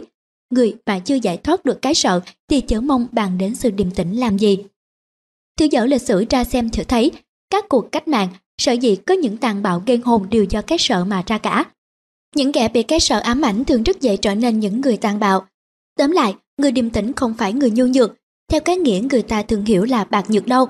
Sự thật, đó chính là người dũng mạnh nhất đời, và bởi họ là người bên trong cương cường nhất nên bên ngoài bao giờ cũng thích dùng sự dịu mềm nhất. Dùng phép nhu nhược để thắng cương cường cần phải có tinh thần điềm tĩnh nhất mới sử dụng nổi. Bởi vậy người xưa mới bảo trong thiên hạ không chi mềm yếu hơn nước, thế mà đánh đổ sự cứng rắn không chi hơn đó được. Mềm thắng cứng, yếu thắng mạnh, thiên hạ đều biết nhưng không sức làm nổi. Chú thích trong thiên hạ không chi mềm yếu hơn nước, thế mà đánh đổ được sự cứng rắn không chi hơn đó được, mềm thắng cứng, yếu thắng mạnh, thiên hạ đều biết nhưng không sức làm nổi. Là thiên hạ mạc nhu nhược ư thủy, nhi công kiên cường, giả mạc chi năng, thắng dĩ kỳ, vô dĩ dịch chi, nhu thắng gan, nhược thắng cường, thiên hạ mạc bất tri, mạc năng hành, lão tử, hết chú thích. Người ta ai cũng có lòng tự trọng, không ai muốn chạm đến lòng tự ái của mình, cho nên dùng bạo động thì tàn bạo ác sinh ra. Lấy oán báo oán thì oán oán chất chồng, lẽ dĩ nhiên nó phải vậy, dùng nhu thuật tức là tránh sự đụng chạm đến lòng tự ái của người. Gandhi giải nói như thế này, phải có hai người mới có thể tranh đấu với nhau được, hai bên cũng phải bằng lòng với nhau mới có thể chiến đấu với nhau. Sự kháng cự của người bị uy hiếp là điều kiện cần thiết để cho kẻ uy hiếp người kia có chỗ uy hiếp được. Chính họ tấn công vào sức kháng cự ấy. Bởi vậy, bất kỳ ai trong hai chiến sĩ có thể lúc nào cũng đặng làm ngưng cuộc chiến đấu, họ chỉ từ chối không kháng cự thì bên đối phương không chỗ nào để vịnh vào mà chiến đấu được nữa. Nếu tôi đánh anh một bàn tay bên má và anh đánh lại tôi một bàn tay, thế thì trận đấu bắt đầu ký kết với nhau rồi, chúng ta một mất một còn với nhau. Trái lại, nếu anh đưa má bên trái cho tôi và nói, đây, tôi cho phép anh đánh luôn một bàn tay nữa, tôi chịu sự nhục nhã đau đớn để tỏ cho anh thấy làm lỗi của anh đấy, thì chắc chắn cánh tay tôi không còn cử động được nữa, sự giận dữ tiêu tan nhường chỗ cho sự khủng khiếp và hết khủng khiếp đến suy nghĩ. Chính Napoleon còn phải nói, điều mà tôi thắng phục nhất trong đời là sự bất lực của sức mạnh để tổ chức. Trong đời chỉ có hai sức mạnh thôi, lửa gươm và tinh thần. Lâu dần, lửa gươm cũng bị tinh thần đánh bại. Dùng nhu để thắng cương, tức là nhượng nhịn, lánh mình để làm cho cái đà tấn công của đối phương phải xa vào chỗ không như gặp phải chiếc thuyền không của trang tử. Phép đấu võ của Nhật thường gọi là nhu đạo, judo. Chính dùng nguyên tắc này làm căn bản, lấy hư để thắng thực, lấy nhu để thắng cương. Phép đấu võ này ta phải nhìn nhận là bá chiến bá thắng. Thật vậy, sức mạnh của một quả đấm căn cứ nơi đâu mà có. Chắc chắn nếu không có một vật nào hứng chịu nó, thì không lấy đâu mà biết được nó là sức mạnh. Bởi vậy, nguyên tắc của nhu đạo là không chống lại cái đà tấn công bên địch, để cho sức mạnh ấy không chỗ chịu đựng mà phải mất trớn và mất luôn cả sự thăng bằng, Bây giờ mình chỉ dùng một chút sức mọn thôi cũng đủ làm cho bên địch thất bại như trở bàn tay. Phạm đấu võ với tay sành nhu đạo mà càng dùng sức mạnh chừng nào thì lại càng nguy hiểm cho tính mạng mình chừng nấy. Tuy nhiên, dùng nhu cũng không phải là một vấn đề tuyệt đối. Lạng tương như nói với Liêm Pha thì dùng nhu đạo, nhưng đối với vua Tần thì lại dùng đến cương đạo một cách triệt để. Chấp kinh cũng phải biết tung quyền. Như tôi đã nói trước đây, dùng đến đạo nhu chỉ có những ai đã hoàn toàn làm chủ lấy mình rồi, những kẻ đạt đạt được đến cái tinh thần đại dũng mới có thể làm nổi cái mà không phải thất bại. Chú thích, những kẻ đã đạt đến cái tinh thần đại dũng, xem cái quyển cái dũng của danh nhân, bàn về phép rèn luyện tinh thần điềm đạm cùng một tác giả, hết chú thích. Chưa phải là bậc đại dũng mà bắt chước làm theo việc làm của người đại dũng, có khi chỉ là một trò hề. Thân dây mà lốt cọc, thấy chó sói thì trung mà thấy cỏ thì thích. Thích câu nói trên của Dương Tử. Hết chú thích. Lại cũng có khi nguyên nữa là khác. Tử sản, lúc bệnh trọng căn dặn con là thái thúc. Chừng ta chết rồi, chắc là ngươi sẽ cầm quyền chính trị. Chỉ có bất đại đức mới có thể dùng được khoan chính mà phục dân. Còn kỳ dư hay hơn phải dùng nghiêm chính. Lửa nóng, dân sợ nên bị chết thiêu ít. Nước mát, dân lần nên phải chết chìm nhiều. Dùng quan chính mà trị dân thật khó cho ngươi. Tự sản chết, thái thúc lên cầm quyền, dùng quan chính, không nỡ dùng nghiêm chính. Trong nước, trộm cướp nổi lên, chận bắt hành khách, lối đàm hoàng bồ. Thái thúc ăn năn nói, nếu tôi sớm nghe theo tử sản thì họa hại không đến nỗi này. Bèn đem binh tận sát, bọn cướp hoàng bồ, trong nước dứt đạo tặc. Khổng tử nói, hay lắm, dùng quan chính thì dân dễ ngươi, dân dễ ngươi phải dùng nghiêm chính mà trị nó, dùng nghiêm chính thì dân khổ sở, dân khổ sở phải dùng khoan mà của nó. Khoan dùng chế nghiêm, nghiêm dùng chế khoan thì chính trị mới được điều hòa. Chú thích Tự sản thọ chánh thái thúc, tả khu minh. Hết chú thích. Bấy nhiêu đủ cho ta thấy, dùng cương hay nhu trong việc trị quốc, bình thiên hạ đâu phải là việc dễ và không phải ai cũng làm được. Đừng làm như người đàn bà xấu xí kia cùng ở một xóm với nàng Tây Thi. Tây Thi, người nước Việt, nổi tiếng đẹp nhất một thời, nàng có chứng đau bụng. Mà khi nào đau, nàng ôm bụng, nhăn mặt thì vẻ đẹp lại càng thêm mặn mà không thể tả. Chị đàn bà xấu xí ấy, thấy vậy muốn bắt chước, về nhà cũng ôm bụng và nhăn mặt. Cười làng trông thấy, tưởng ma quỷ hiện hình, nhà giàu thì đóng chặt cửa lại, không dám ra, nhà nghèo thì bồng bế vợ con mà chạy trốn. Chú thích Câu chuyện trên của trang tử, hết chú thích. Cũng đừng làm như người thợ đá kia, có một người thợ ngọc qua hàng thợ đá, vào xem các thứ đá, thấy một tảng đá trong có ngọc, mua về, đẽo ra quả nhiên được ngọc. Ngọc ấy trắng muốt và có gân đỏ, quý giá vô chừng, người thợ ngọc nhờ đó mà giàu có. Anh thợ đá thấy thế, lấy làm thích chí, cũng muốn bắt chước, anh ta nghĩ bụng, đá nào trong cũng có ngọc, rồi ở nhà có bao nhiêu thứ đá, đem cả ra đập để tìm ngọc. Không những không thấy ngọc mà đá vỡ tan, chẳng dùng được việc gì nữa. Anh ta vừa mất của vừa lộ vốn, cùng quẩn khổ sở chẳng bao lâu rồi chết. Trong đạo xử thế, biết mình là bước đầu tiên cần thiết nhất. Trong bình thư tôn tử có câu, tri kỷ, tri bỉ, bách chiến, bách thắng, biết mình biết người, trăm trận trăm thắng. Mà biết mình là điều kiện đầu tiên trong đạo tranh đấu và chiến thắng vậy. Thái thúc không biết mình, muốn dùng khoan chính như tử sản nên trộm cướp nổi lên. Mình không có sắc đẹp tuyệt trần như nàng Tây Thi, thì đừng bắt chước nhăn mặt như Tây Thi mà làm trò hề cho thiên hạ. Mình chưa có con mắt, nhận được ngọc trong đá như anh thợ ngọc chuyên môn kia, thì đừng có bắt chước anh làm thợ ngọc chuyên môn mà phải cùng quẩn khổ sở. Toàn là vì không biết mình mà ra nông nổi ấy. Tại sao không biết làm như người nước lộ kia? Nước lộ có người ở một mình một nhà, bên láng giềng có người đàn bà quá, cũng ở một mình một nhà. Một đêm mưa to gió lớn, nhà người đàn bà đổ bèn sang xin ngủ nhờ. Người láng giềng đóng cửa không cho vào, người đàn bà đứng trước cửa sổ nói, ngươi sao bất nhân thế không cho ta vào. Người láng giềng đáp, ta nghe đàn ông, đàn bà 60 tuổi trở lên mới ở chung được, nay ngươi còn trẻ mà ta cũng còn trẻ, cho nên ta không thể cho ngươi vào ngủ trọ được. Người đàn bà nói, ngươi sao không làm như liễu hạ huệ, ổn người con gái ngồi vào lòng mà không tai tiếng gì. Người láng giềng nói, ông liễu hạ huệ thì thế được chứ ta đây chưa thấy được. Phí ta cho ngươi vào mà ta không được như ông liễu hạ huệ thì thà rằng ta không cho ngươi vào mà ta cũng giữ không tai tiếng gì như ông liễu hạ huệ. Thế là ta không làm như liễu hạ huệ mà cũng được như liễu hạ huệ vậy. Khổng tử nghe câu chuyện ấy nói phải lắm kẻ muốn học ông liễu hạ huệ chưa ai giống được người nước lỗ này mong làm điều rất phải không bắt chước cách làm rồi mà làm được thế mới thật là người khôn sức chứa của lòng người phải biết cho nó có hạn con người rất liêm khiết nhưng sức chứa của lòng liêm khiết chỉ chịu đựng đến nỗi 5.000 đồng là cùng, giữa số đó không làm sao cấm dỗ họ được, nhưng hơn số đó họ bị sa ngã ngay. Bởi vậy, có người làm chức hương cả thì không thèm làm, mà cho làm cai tổng thì làm. Hiếm kẻ với số bạc năm bảy muôn đồng thì vẫn thản nhiên như công, họ vẫn là một người bạn trung thành và luôn luôn liêm sĩ, nhưng gặp phải số bạc tám chín muôn đồng thì lại trở thành giang hùng phản bội. Bởi thế mới có kẻ ngày nay là một bậc trung nghĩa mà ngày mai là một tên phản tặc. Tào Tháo khi còn là một tên tiểu tướng, là một trang trung nghĩa, mà khi trong tay cầm cả quyền hành thiên hạ lại trở thành một kẻ đại gian đại ác. Kẻ đạo đức, quân tử mà phải sa ngã, buôn dân bán nước nào đâu phải vì họ giả dối mà là vì họ không lượng trước được cái sức chứa của lòng đạo đức họ là bao nhiêu. Bước đầu của sự khôn ngoan là biết mình chưa phải là người đại dũng mà cố bắt chước việc làm của người đại dũng. Thế nào cũng hỏng việc lại còn nguy hiểm cho mình và cho người khác nữa. Chương thứ sáu Biết sống Khôn chết, dài chết, biết sống. Trang tử Người chúng ta thường nói khôn, sống, móng chết mới nghe không thể nghi ngờ gì được nữa. Nhưng nếu nghĩ cho sâu, xét cho trọng ta sẽ thấy, chưa ác, khôn là sống mà dại là chết. Khôn mà khôn như hành tính dương tu thì làm sao mà sống được, còn dại mà dại như phạm lãi tử vong thì làm sao mà chết được. Cho nên, bàn đến khôn dại thì chưa biết lấy gì làm chuẩn đích. Trang tử cùng đệ tử đi chơi trên núi, thấy một cây to, cành lá rườm rà. Một tên thợ rừng đứng bên nó mà không đốn.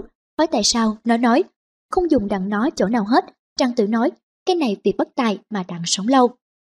Ra cỏ núi, Trang tử ghé nhà người quen. Chủ nhà mừng rỡ hối trẻ làm thịt chim mồng để nấu ăn. Thằng nhỏ thưa, có một con biết gáy, một con không biết gáy, giết con nào? Chủ nhà nói, giết con không biết gáy.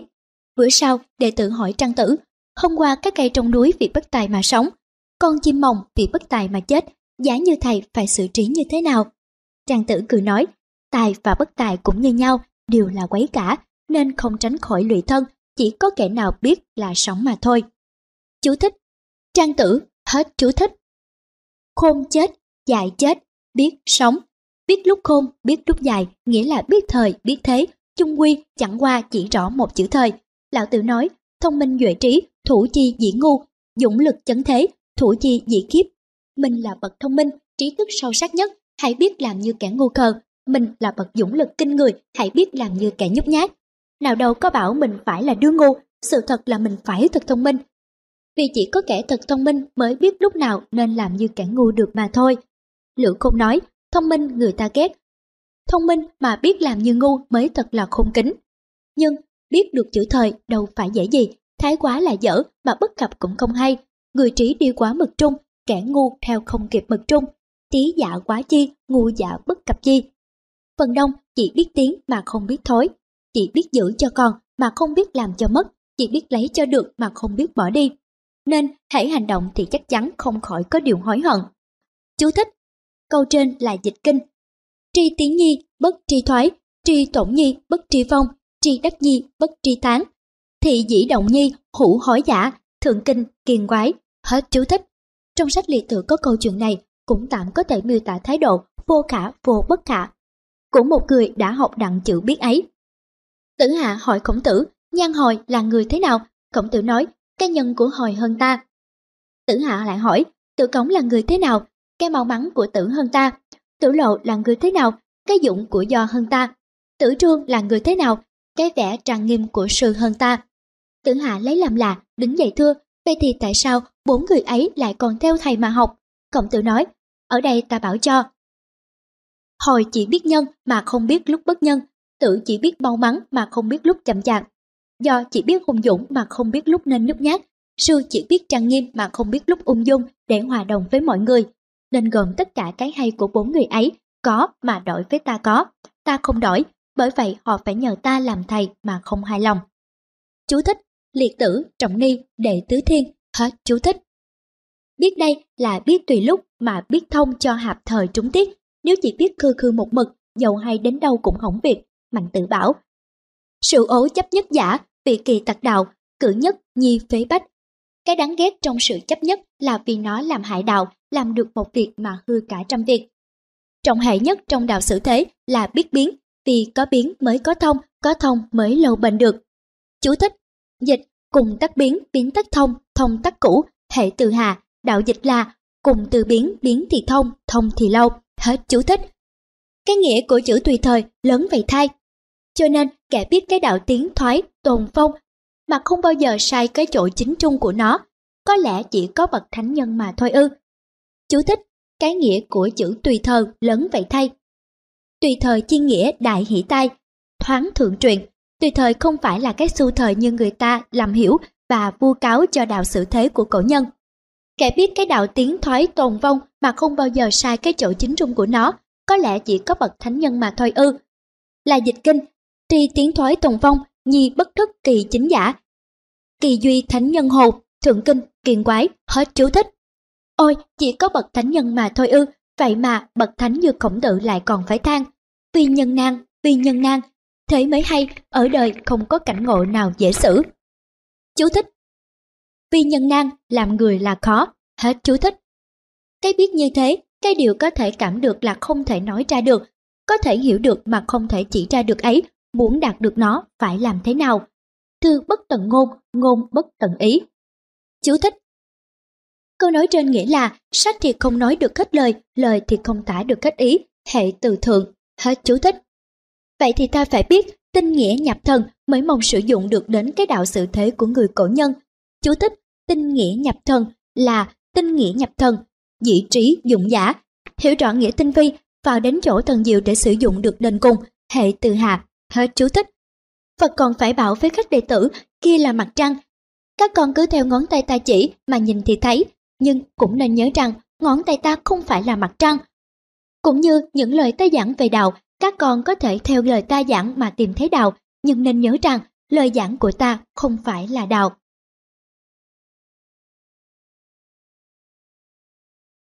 Phụ lục Tâm sự của khuất nguyên Bậc quân tử thời xưa ở Á Đông đại khái có thể chia ra làm hai hạng người có hai lối nhân sinh, hai đường sự thế khác nhau rất rõ rệt. Hai hạng người đó, mỗi hạng đều ôm ấp một tâm sự, muốn tìm hiểu tâm sự của mỗi người, một quyển sách dày cả ngàn trang cũng không sao nói được hết ý. Thế mà nếu có thể tóm lại, người ta cũng có thể tóm lại trong câu chuyện hết sức gọn gàng, đầy đủ trong một trang sách nhỏ. Câu chuyện khuất nguyên và lão đánh cá.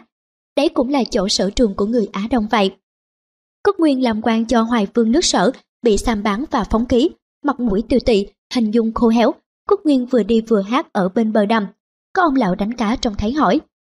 Ông có phải là tam lương đại phu đất không? Sao mà đến nỗi khốn khổ như vậy? Quốc Nguyên nói, cả đời đục, một mình ta trong, cả đời say, một mình ta tỉnh, bởi vậy ta mới bị phóng khí. Ông lão đánh cá nói, thánh nhân không câu nệ việc gì, lại hay tùy thời. Có phải đời đục cả, sao ông không khuấy tim bùn, bổ tim sống cho đục theo một thể? Đời người say cả, sao ông không biết ăn cả men, hấp cả bả cho say theo một thể? Việc gì mà phải phòng xa nghĩ sâu cho đến nỗi bị phóng khí. Quốc Nguyên nói, tôi nghe mới gội đầu tất phải chải mũ, mới tắm tất phải thay áo, có đâu lại chịu đem cái thân trong sạch, mà để cho vật dơ vẫn dính vào mình được, thà nhảy xuống sông tương, vùi xác vào bụng cá, chớ sao đành trắng lơm lớp, lại chịu để váy phải bụi dơ. Ông lão đánh cả nghe nói, tủm tỉm cười, quay chờ bơi đi và hát. Sông tương nước chảy trong veo, thì ta đem giặt cái lèo mũ ta, sông tương nước đục chảy ra thì ta lội xuống để mà rửa chân. Hát xong, đi thẳng không nói gì nữa. Tâm sự của quốc Nguyên đâu phải riêng gì của quốc Nguyên, mà nó là tâm sự chung của phần đông nhân loại từ xưa đến nay vậy.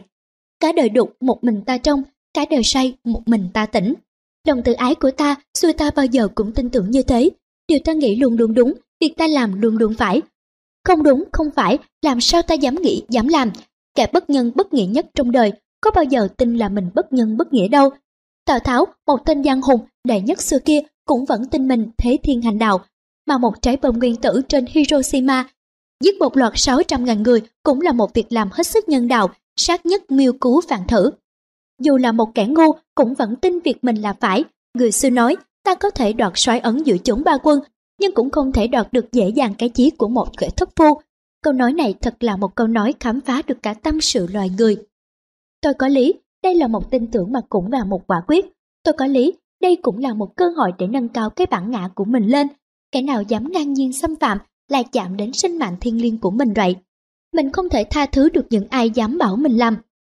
Tin rằng chỉ có một mình mình có lý và chỉ tin suông như thế thôi thì có gì là lạ, mà cũng có gì là hại cho ai đâu. bất quá là ai có ý kiến nấy. Nguy hiểm là, trong khi ta tin ta có lý, ta lại tin rằng kẻ nào không theo về cùng một ý kiến với ta là sái quấy, là lạc lầm. Nghĩa là, trong khi ta tin mình có lý, ta cũng vừa lên án kẻ khác không đồng một ý kiến với ta là sái quấy, là lạc lầm. Cả đời đục một mình ta trong, cả đời say một mình ta tỉnh. Bởi vậy, đời mà không có ta can thiệp đến, đời sẽ mê loạn đến bậc nào. Đã tự cho là người giác ngộ, thì cũng vừa là tự ban cho cái sứ mạng của đời. Bụng thương đời tha thiết của người ta khiến ta khó nổi dững dưng với cái thế sự. Lòng nhiệt thành hăng hái về việc cứu đời của ta không cho phép ta có thản nhiên được với bọn người dám ngang nhiên công kích kế hoạch của thế của ta. Chống lại ta là bọn người lạc hậu, nghịch lại ta là bọn người phản tiến hóa. Vậy phần sự của ta, phận sự của con người giác ngộ là phải lo độ kẻ khác, bất cứ bằng phương pháp nào. Trong khi đời đục cả một mình ta trong, đời say cả một mình ta tỉnh. Thì hơi sức nào chiều theo ý của mọi người, bất luận là phương pháp nào, nô lệ, giả mang cũng không sao cả, miễn ta cứu độ được người ra khỏi vòng tâm tối là được. Phận sự của ta chẳng những lo cứu độ đời mà còn phải lo trừng phạt những kẻ nào chặn đứng con đường tiến hóa của nhân loại nếu cần. Những khẩu hiệu thế thiên hành đạo, tế thế độ nhân, sở dĩ một lên như nắm, cũng chỉ vì cái bụng yêu đời và lo đời ấy của ta. Lo cho đời theo về cùng một khuôn tư tưởng như mình. Nhưng mà, thằng ơi, tâm sự của ta, nó cũng lại là tâm sự của mọi người. Rồi đây, có lẽ thiên hạ không ai còn có thể dung túng ai được nữa, ai ai cũng tin. Cả đời đục một mình ta trong, cả đời say một mình ta tỉnh. Thì nhân loại làm gì tránh khỏi cảnh tao loạn làm than mà tự cổ chí kim không thời nào tránh khỏi. Cái bệnh ham làm thầy đời, cái bệnh thà làm đầu con gà hơn làm đích con trâu của ta là cái tâm bệnh của loài người. Bởi vậy ta mong ước, ta tin tưởng chỉ có một mình ta trong, chỉ có một mình ta tỉnh, để ta có cơ hội lên mặt thầy đời. Hiu hiu tự đắc, trí hơn người ngu, khôn hơn kẻ dại. Rủi mà ngày nào cái bọn người ngu si mê muội kia mà tiêu mất hết đi rồi, thì cái bọn thầy đời của chúng ta đây dựa vào đâu mà tồn tại. để mà ta lại muốn độ cho bọn ngu mê trong thiên hạ, đều phải khôn ngoan, sáng suốt như ta cả. Ta nào có dè ta lại là một điều mâu thuẫn, ta đang phá hoại cái ngai vàng của ta vậy. Cái chết của khuất nguyên là cái chết dĩ nhiên, cái chết tỏ sự bất lực của mình không đủ uy thế để bắt buộc kẻ khác phải nghe theo mình, vì họ vẫn tin như mình, cả đời đục một mình ta trong, cả đời say một mình ta tỉnh. Và bởi có đủ quyền bắt buộc kẻ khác phải nghe theo, nên lẽ dĩ nhiên họ phải sa thải mình nếu mình không đồng ý kiến với họ. Đó là lẽ dĩ nhiên phải vậy, kẻ nào mạnh thì thắng. Khuất Nguyên với một tâm sự dường ấy, chỉ còn có một cách là tự sát. Người ta không sát phạt được kẻ khác khi họ chạm đến lòng tự ái của mình, thì thường hay sát phạt lại mình mới hải dạ. Những đứa trẻ muốn đánh cho kỳ được bạn nó, kỳ uất ức mà bị một lẽ gì trở ngại, lòng sát phạt ấy trở thành sát phạt lại bản thân. Nó đấm ngực nó, nó cắn tay nó, cho đến chảy máu mới vừa lòng. Khúc Nguyên với tâm trạng này tránh sau khỏi sự hủy mình vào bụng cá. Còn lão đánh cá, tâm sự lão khúc mắt không biết chừng nào, lão là người hiểu tình đời sâu sắc lắm. Lão hiểu người như Quốc Nguyên, dầu có cố tâm bàn cãi với họ cũng vô hiệu quả. Ôi, trách người mê, sao không biết trách mình không biết làm cách cho người ta tỉnh. Dạy người mà dạy không đằng, biết đâu chẳng phải vì ta không biết cách dạy. Cỡ sao lại biết chắc là vì người ta ngu. Người trí, mỗi kỳ làm hỏng một điều gì, đều tìm hiểu nguyên nhân để trách mình trước nhất. Lão sợ dĩ không muốn bàn cãi với Cúc Viên thêm nữa, đâu phải lão đã đuối lý, cũng đâu phải lão là một kẻ yếu hèn, còn dám ngang nhiên chống đầu với dư luận. Không đủ cương quyết để hô hào cổ vũ hay bắt buộc kẻ khác đồng theo. Lão sợ dĩ bỏ ra đi vì lão biết rõ tâm hồn của Cúc Viên đang bị tình cảm, dục vọng dày vò. Cái tình cảm tự tôn tự đại, tự hỏi trong đời có cái tình cảm nào mà nhiễu hại người một cách thống thiết bằng không, mà cũng có cái dục vọng nào làm cho lòng người mờ ám ngu muội bằng không. Khi mà người ta để cho cái tình cảm, dục vọng ấy thống trị tâm hồn của mình rồi, thì trong đời không còn một lý lẽ nào có thể đem mình trở về con đường sáng suốt, điềm tĩnh được nữa. Dùng lý lẽ để nói chuyện với họ là một việc làm vô ích, tình cảm của mình có những lẽ phải, mà chính lẽ phải không sao hiểu nổi. Hơn nữa, lão đã hiểu rất rõ cái lẽ tương quan của sự vật. Nhất là cái luật bất bình đẳng tự nhiên của nhân loại, cho nên lão không tin có một ý kiến nào là tuyệt đối, nghĩa là phải chung cho tất cả mọi người. Cái phải đối với người này, chưa ắt cũng là cái phản đối với người kia, cái quấy đối với người kia chưa ắt cũng vẫn là cái quấy đối với người nọ. Cũng như chỗ thích của kẻ ngu, người trí lấy làm bực mình, thì cái thích của người trí, kẻ ngu cũng lấy làm bực mình vậy. Trình độ, tâm tính khác nhau thì sự ưa ghét cũng phải khác nhau. Bởi vậy, lão không tin ở đời, có ai dạy được ai, nếu dạy được thì xưa nay thánh nhân đã dạy được người đời rồi, cha đã dạy được con, thầy đã dạy được trò, anh đã dạy được em, chồng đã dạy được vợ, mà hiện thời nhân loại đã sống được trong cảnh thái bình và thiên đàng rồi vậy. Có dạy được chăng là những kẻ cũng đồng một tâm hồn, một chí hướng như mình, hãy đồng với ta là cho ta là phải, không đồng với ta cho ta là quấy. Cái phải quấy của người ta bất quá chỉ có bấy nhiêu thôi. Nghĩ thế, lão không chịu can thiệp, bắt ép người ta phải theo cùng một ý kiến với mình. Về điều phải lẽ quấy, nào phải lão sợ gì thiên hạ bất bình, mà bởi lão không chịu để những bậc thức giả trong đời cười lão là mê muội. Trong thiên hạ ngày nay, hạng người như quốc quyên lại chiếm hết 99% nhân loại. Họ tin quyết rằng, đời đục cả mình ta trong, đời sai cả một mình ta tỉnh. Thế mà mình cũng vẫn bâng khuâng tha thiết, lo làm cho họ nhìn nhận cái mê của họ. Lòng tự ái đuôi mù của họ có cho phép họ nhìn nhận cái mê của họ không? Không khéo rồi, mình lại còn mê hơn họ nữa mà không hay. Vậy, mình thà chịu dạy còn hơn. Biết là việc không thể làm mà cũng cố làm cho kỳ được. Người đời cho đó là hạng người đại trí. Theo lão, lão cho hạng người ấy là hạng làm liều. Người trí phải chăng là kẻ biết phân biệt rạch ròi những gì có thể làm được và những gì không thể làm được. Cầu may mà được, kẻ ngu lấy làm thích. Mà người trí lấy làm lo, chứ nào phải lão là một kẻ trục trà ích kỷ. Một vật cổ đá gì mà có thể dẫn dưng với thế sự, lạnh nhạt với tình đời. Bậc thánh nhân sao lại câu nệ mà không biết tùy thời, nếu quả thật đời đục cả thì sao ta không biết khuấy tim bùn, vỗ tim sống cho mình cùng đục một thể. Nếu quả thật đời mà say cả thì sao ta không biết ăn cả men, hấp cả bã cho cùng say theo một thể. Con cá mà muốn làm khác loài cá, bỏ nước nhảy lên bờ thì chết, con hổ mà muốn làm khác loài hổ, bỏ núi ra đồng bằng thì chết. Người ta đều ngu cả, mà mình muốn tỏ cái khôn của mình ra để khác biệt với họ, biết đâu lại không phải họa đến cho mình. Khôn mà biết làm như ngu mới thật là khôn kính, học được cái ngu này của lão đâu phải dễ dàng gì. Trước cử chỉ ngạo nghệ của Cúc Nguyên tin rằng đời đục cả một mình ta trong, đời say cả một mình ta tỉnh. Nhất quyết không chịu đem cái thân trong sạch của mình để cho vật dơ bẩn chính vào, thì bậc đức giả như lão đánh cá đây chỉ còn một nước là tẩm tỉm cười, quay chèo bơi điên nơi khác, không nói một lời, ôm theo mình một tâm sự lạnh lùng. Sông tương nước chảy trong veo, thì ta đem giặt cái lèo mũ ta, sông tương nước đục chảy ra, thì ta leo xuống để mà rửa chân. Người ta sẽ bảo, cử chỉ bất can thiệp của lão sẽ không lợi gì cho đời, lại còn tai hại cho đời là khác. Người ta sẽ không còn ai lo đời nữa, ai ai cũng đều bó gói, ngồi không, thì thiên hạ rồi sẽ ra như thế nào. Việc ấy làm gì có được, làm gì có thể cấm con chó sủa, con gà gáy, cũng như làm gì cho người như quốc quyên đừng can thiệp đến việc đời. Thấy được cái nhu trong cái cương, cũng như thấy được cái cương trong cái nhu. Nghĩa là nhận thức được cái mâu thuẫn nằm chứa trong mọi sự vật trong đời, thì mới mong hiểu được nỗi lòng của hạng người như lão đánh cả này. Những đầu óc chỉ biết suy nghĩ có một chiều như quốc nguyên, chỉ biết có một cái phải hay một cái quấy nào, chỉ biết tình là tình mà động là động, chứ không thể hiểu được trong tình có động, trong động có tình, thì làm gì hiểu nổi hành động của lão đánh cả. Hạng người này họ làm mà như không làm gì cả, họ không làm gì cả mà không gì là không làm. Sở dĩ lão mỉm cười bỏ ra đi, không nói một lời nào, lý do ta có thể hiểu được, nhưng nói cho cùng mà nghe, nếu việc ấy mà có được, nếu vì chủ nghĩa bất can thiệp của lão mà thiên hạ, ai ai cũng chỉ biết lo cho nấy, và việc đời rồi sẽ không còn ai lo cho nữa cả. Thì có lẽ sẽ là điều may mắn nhất cho nhân loại biết chừng nào, nếu mỗi người mà được như lão, ai ai cũng biết lo cho mình, lo cho mình một cách sáng suốt, lo cho mình tới chỗ thật biết thật hiểu. Cho một thân thể không đau, một tinh thần không loạn, thì có cần gì ai phải can thiệp đến việc ai, mà người người đều hạnh phúc cả. Đời mình mà còn phải có người lo, đâu phải là một cái đời tự do và hạnh phúc, và bởi ai ai cũng chỉ biết lo cho đời, hăng hái chỉ có một việc lo đời mà chẳng biết lo cho mình trước, ai ai cũng tin. Đời đục cả, một mình ta trong, đời say cả, một mình ta tỉnh, mới có cảnh hỗn độn lầm than ngày nay vậy. Có tự giác mới giác tha, có cứu được mình mới cứu được người.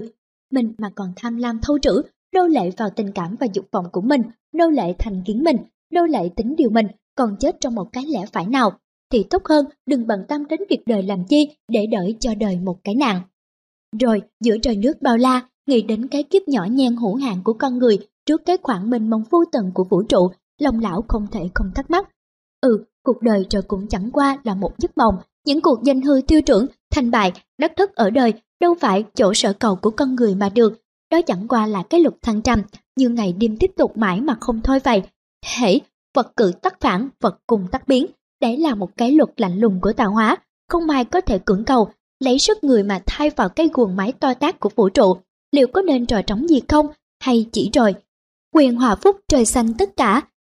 Chút tiện nghi chẳng trả phần ai, cái quay búng sẵn trên trời, mờ mờ nhân ảnh như người đi đêm. Vậy chứ, những lâu đài trực rỡ của những văn minh từ ngàn xưa để lại trên quả địa cầu này đã không chôn vùi lặng lẽ dưới đống tro tàn.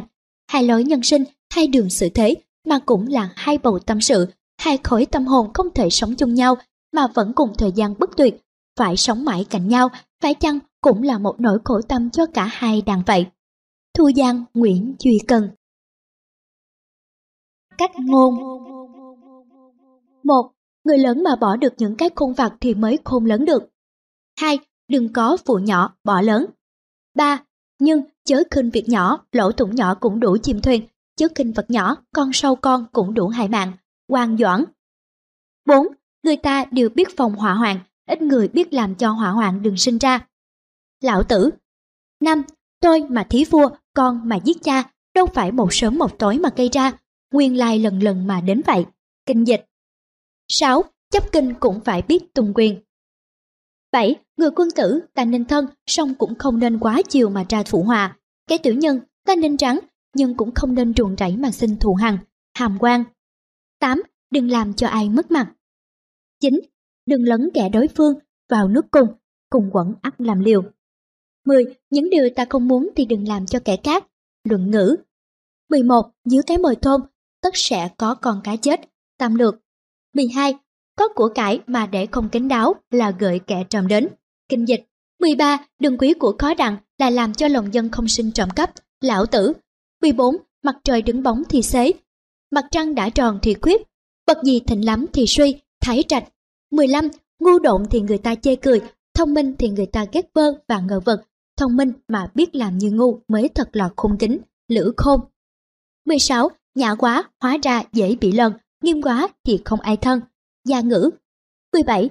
Nước trong quá thì không có cá, người xét nét quá thì không có bạn. 18. Ẩn ác dương thiện là bậc thánh, thích thiện ghét ác là bậc hiền. Tánh bạch thiện ác quá đáng là hạng người thường, điên đảo thiện ác để sướng miệng, dèm pha là hạng tiểu nhân hiểm ác. 19. Người có lễ độ thời yên, kẻ không lễ độ thời nguy. 20. Sửa điều dở cho ai, chớ nghiêm khắc quá, dạy điều hay cho ai, chớ cao xa quá. 21. Dở nhất trong đạo xử thế là không biết nhận thấy cái lỗi của mình. 22. Nói chuyện chớ chăm chọc để người ta buốt, nói đùa chớ cảnh khóe để người ta đau. 23. Loạn sinh ra bởi lời nói. Kinh dịch. 24. Lời nói ngọt ngào, trong tất cay đắng, thân sinh. 25. Suốt đời làm phải, một câu bạc ác đủ đổ đi cả. Gia ngữ. 26. Câu nói trái ý, tất phải xét coi câu ấy có hợp lý không. Câu nói chiều lòng, tất phải xét coi câu ấy có vô lý không. Kinh thư 27. Không hứa bậy nên mình không phụ ai, không tin bậy nên không ai phụ mình. Ngô Hoài Giả 28. Miệng nói ân huệ mà không có gì thì chỉ tổ làm cho người ta oán. Quảng tử 29. Kẻ nào hay theo ý ta mà nói là kẻ tiểu nhân ta nên xa lánh, thân hàm quan. 30. Câu khen quá đáng của người bạn còn hại hơn câu chơi quá đáng của kẻ thù, roi mã bảo. 31 kẻ có mặt người hay nịnh hót, thì khi vắng mặt người tất cũng hay chê bai. Trang tử 32. Việc được thì dèm pha nổi lên, đức cao thì chê bai kéo đến, hàng vũ. 33. Yêu ai cũng nên biết điều dở của người ấy, ghét ai cũng phải biết điều hay của người ấy. Lễ ký 34. Cùng sống chung nhau trong lúc u hoạn thì dễ, cùng ở chung nhau lúc có quyền lợi thì có. Lữ Đông Lai 35. Việc nhỏ mà không nhịn đặng, ắt hư việc lớn. Luận ngữ 36. Xưa nay những bậc anh hùng chỉ vì không biết chịu thiệt mà làm hại không biết bao nhiêu công việc to tác của mình. Làm trai 37. Xử những việc khó xử càng nên khoan dung. Xử với người khó xử càng nên trung hậu. Xử thời buổi khó khăn, ngờ vực càng nên tự nhiên như vô tâm. Lý Tiêu Viễn 38. Những người cùng thích một việc thường hay ghen ghét lẫn nhau, những người cùng lo một việc thường hay thân thiết với nhau. Chiến quốc sách 39 khéo mà chối trá sao bằng phụng mà thật thà, thiết uyển. 40. Nóng nảy bồn chồn thì việc không xong, ham mê lợi nhỏ thì hỏng việc lớn, luận ngữ. 41. Người mà nóng nảy, nóng nổi, hẹp hòi thì xử việc. Việc hay hỏng, tiếp người, người hay giận mà chính mình cũng phải thiệt thòi. 42. Khí kiên nhất là hùng hăng, tâm kiên nhất là hiệp hòi, tài kiên nhất là bộc lộ, lữ khôn. 43. Biết người ta dối, không thèm nói ra miệng, phải người ta kinh, không thèm giận ra mặt. Như thế thì ý vị vô cùng, mà thụ dụng cũng vô cùng. Súc đức lục. 44. Thường được nghe những câu trái tai, thường gặp những việc phật ý cũng là một sự mài dũa cho người ta hay. 45. Người ta chưa biết bụng mình, chẳng nên vội cầu cho người ta biết, người ta chưa hợp ý mình, chẳng nên vội cầu cho người ta hợp.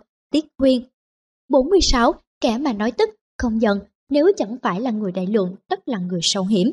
Lưu phận 47. Cứng quá thì gãy, mềm quá thì oặt. Thân bất nghi 48. Tự khiêm thì người ta càng hụt, tự khoe thì người ta càng khinh. 49. Bất cập là dở mà thái quá cũng không hay gì. Luận ngữ 50. Quen biết sơ sài mà câu nói thân thiết, thế là người ngu. Thôi nhân 51. Ở đời loạn, trở nên xa xỉ lắm, nguy phong tại đó, tăng quốc phiên. 52. Người đi đêm tuy không phải gian, nhưng không thể cắm chó cắn, chiến quốc sách. 53. Đã nuôi cọp thì phải cho nó ăn no, không thì bị nó ăn mất. 54. Lửa bốc lên cao, nước chảy xuống thấp, thế mà lửa bao giờ cũng thua nước, văn trung tử. 55. Cái tay giận dỗi không đánh nổi cái mặt tươi cười, cổ ngạn. 56. Nhân đức vặt, khí khái sằng thường làm hại công việc lớn.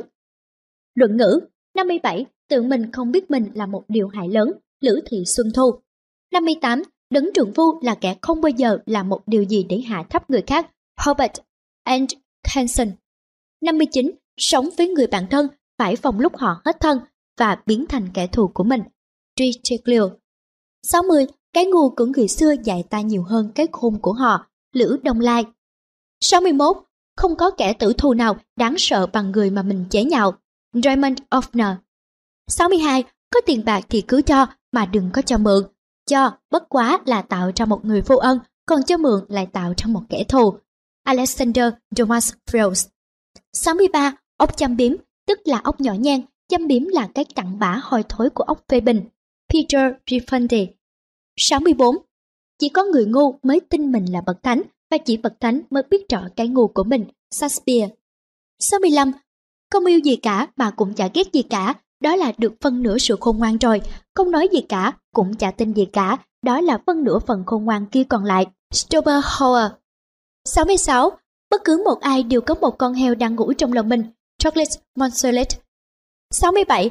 Cái vách lối hỗn xược của kẻ khác sở dĩ làm cho ta khó chịu là chính vì nó chạm đến cái tính phách lối hỗn xược của ta. Le Focus 68. Chân lý như ánh sáng làm cho mắt, còn sự giả dối, trái lại như buổi hoàng hôn làm cho mọi vật đều nổi lên đẹp đẽ. Albert Camus 69. Tôi đã khám phá ra được điều này, tất cả tài họa của con người đều do họ không biết sống yên tĩnh trong căn phòng của họ. Blazer Parkins 70. Có nhiều trường hợp mà nói dối lại là thuận sự tối cao của con người. Ernest Glapeter 71. Châm ngôn và ngọc cho những kẻ có quyền thế lớn. Nếu có kẻ nào cúi xuống liếm chân anh, hãy lấy chân mà gác chặn trên đầu nó. Phòng khi nó sẽ chồm lên mà cắn anh. Paul Valery 72. Có nhiều cái ân to lớn quá. Đến nỗi người ta không còn làm thế nào để trả nổi khác hơn là bội phản cái ân ấy đi. Alexander Thomas Peter 73. Người ta nói rằng không có ai là bậc anh hùng đối với anh bồi phòng của họ. Anh bồi phòng làm gì biết được những bậc anh hùng mà chắc chắn chỉ biết những người cùng một hạng với họ thôi. Goethe 74. Khi có một bậc nhân tài xuất thế, người ta sở dĩ nhận ra được là tất cả bọn ngu đều nổi lên chống bán. Abhorrent 75. Hãy nên có nhiều kẻ thù, bản thân của anh rồi họ cũng sẽ chán nói đến anh. Chứ những kẻ thù của anh thì chả bao giờ họ quên nhắc đến tên anh. Peter Rubber 76. Đời là một trò hề đối với những ai ham suy nghĩ, nhưng lại là một tấn bi kịch đối với những người đa cảm.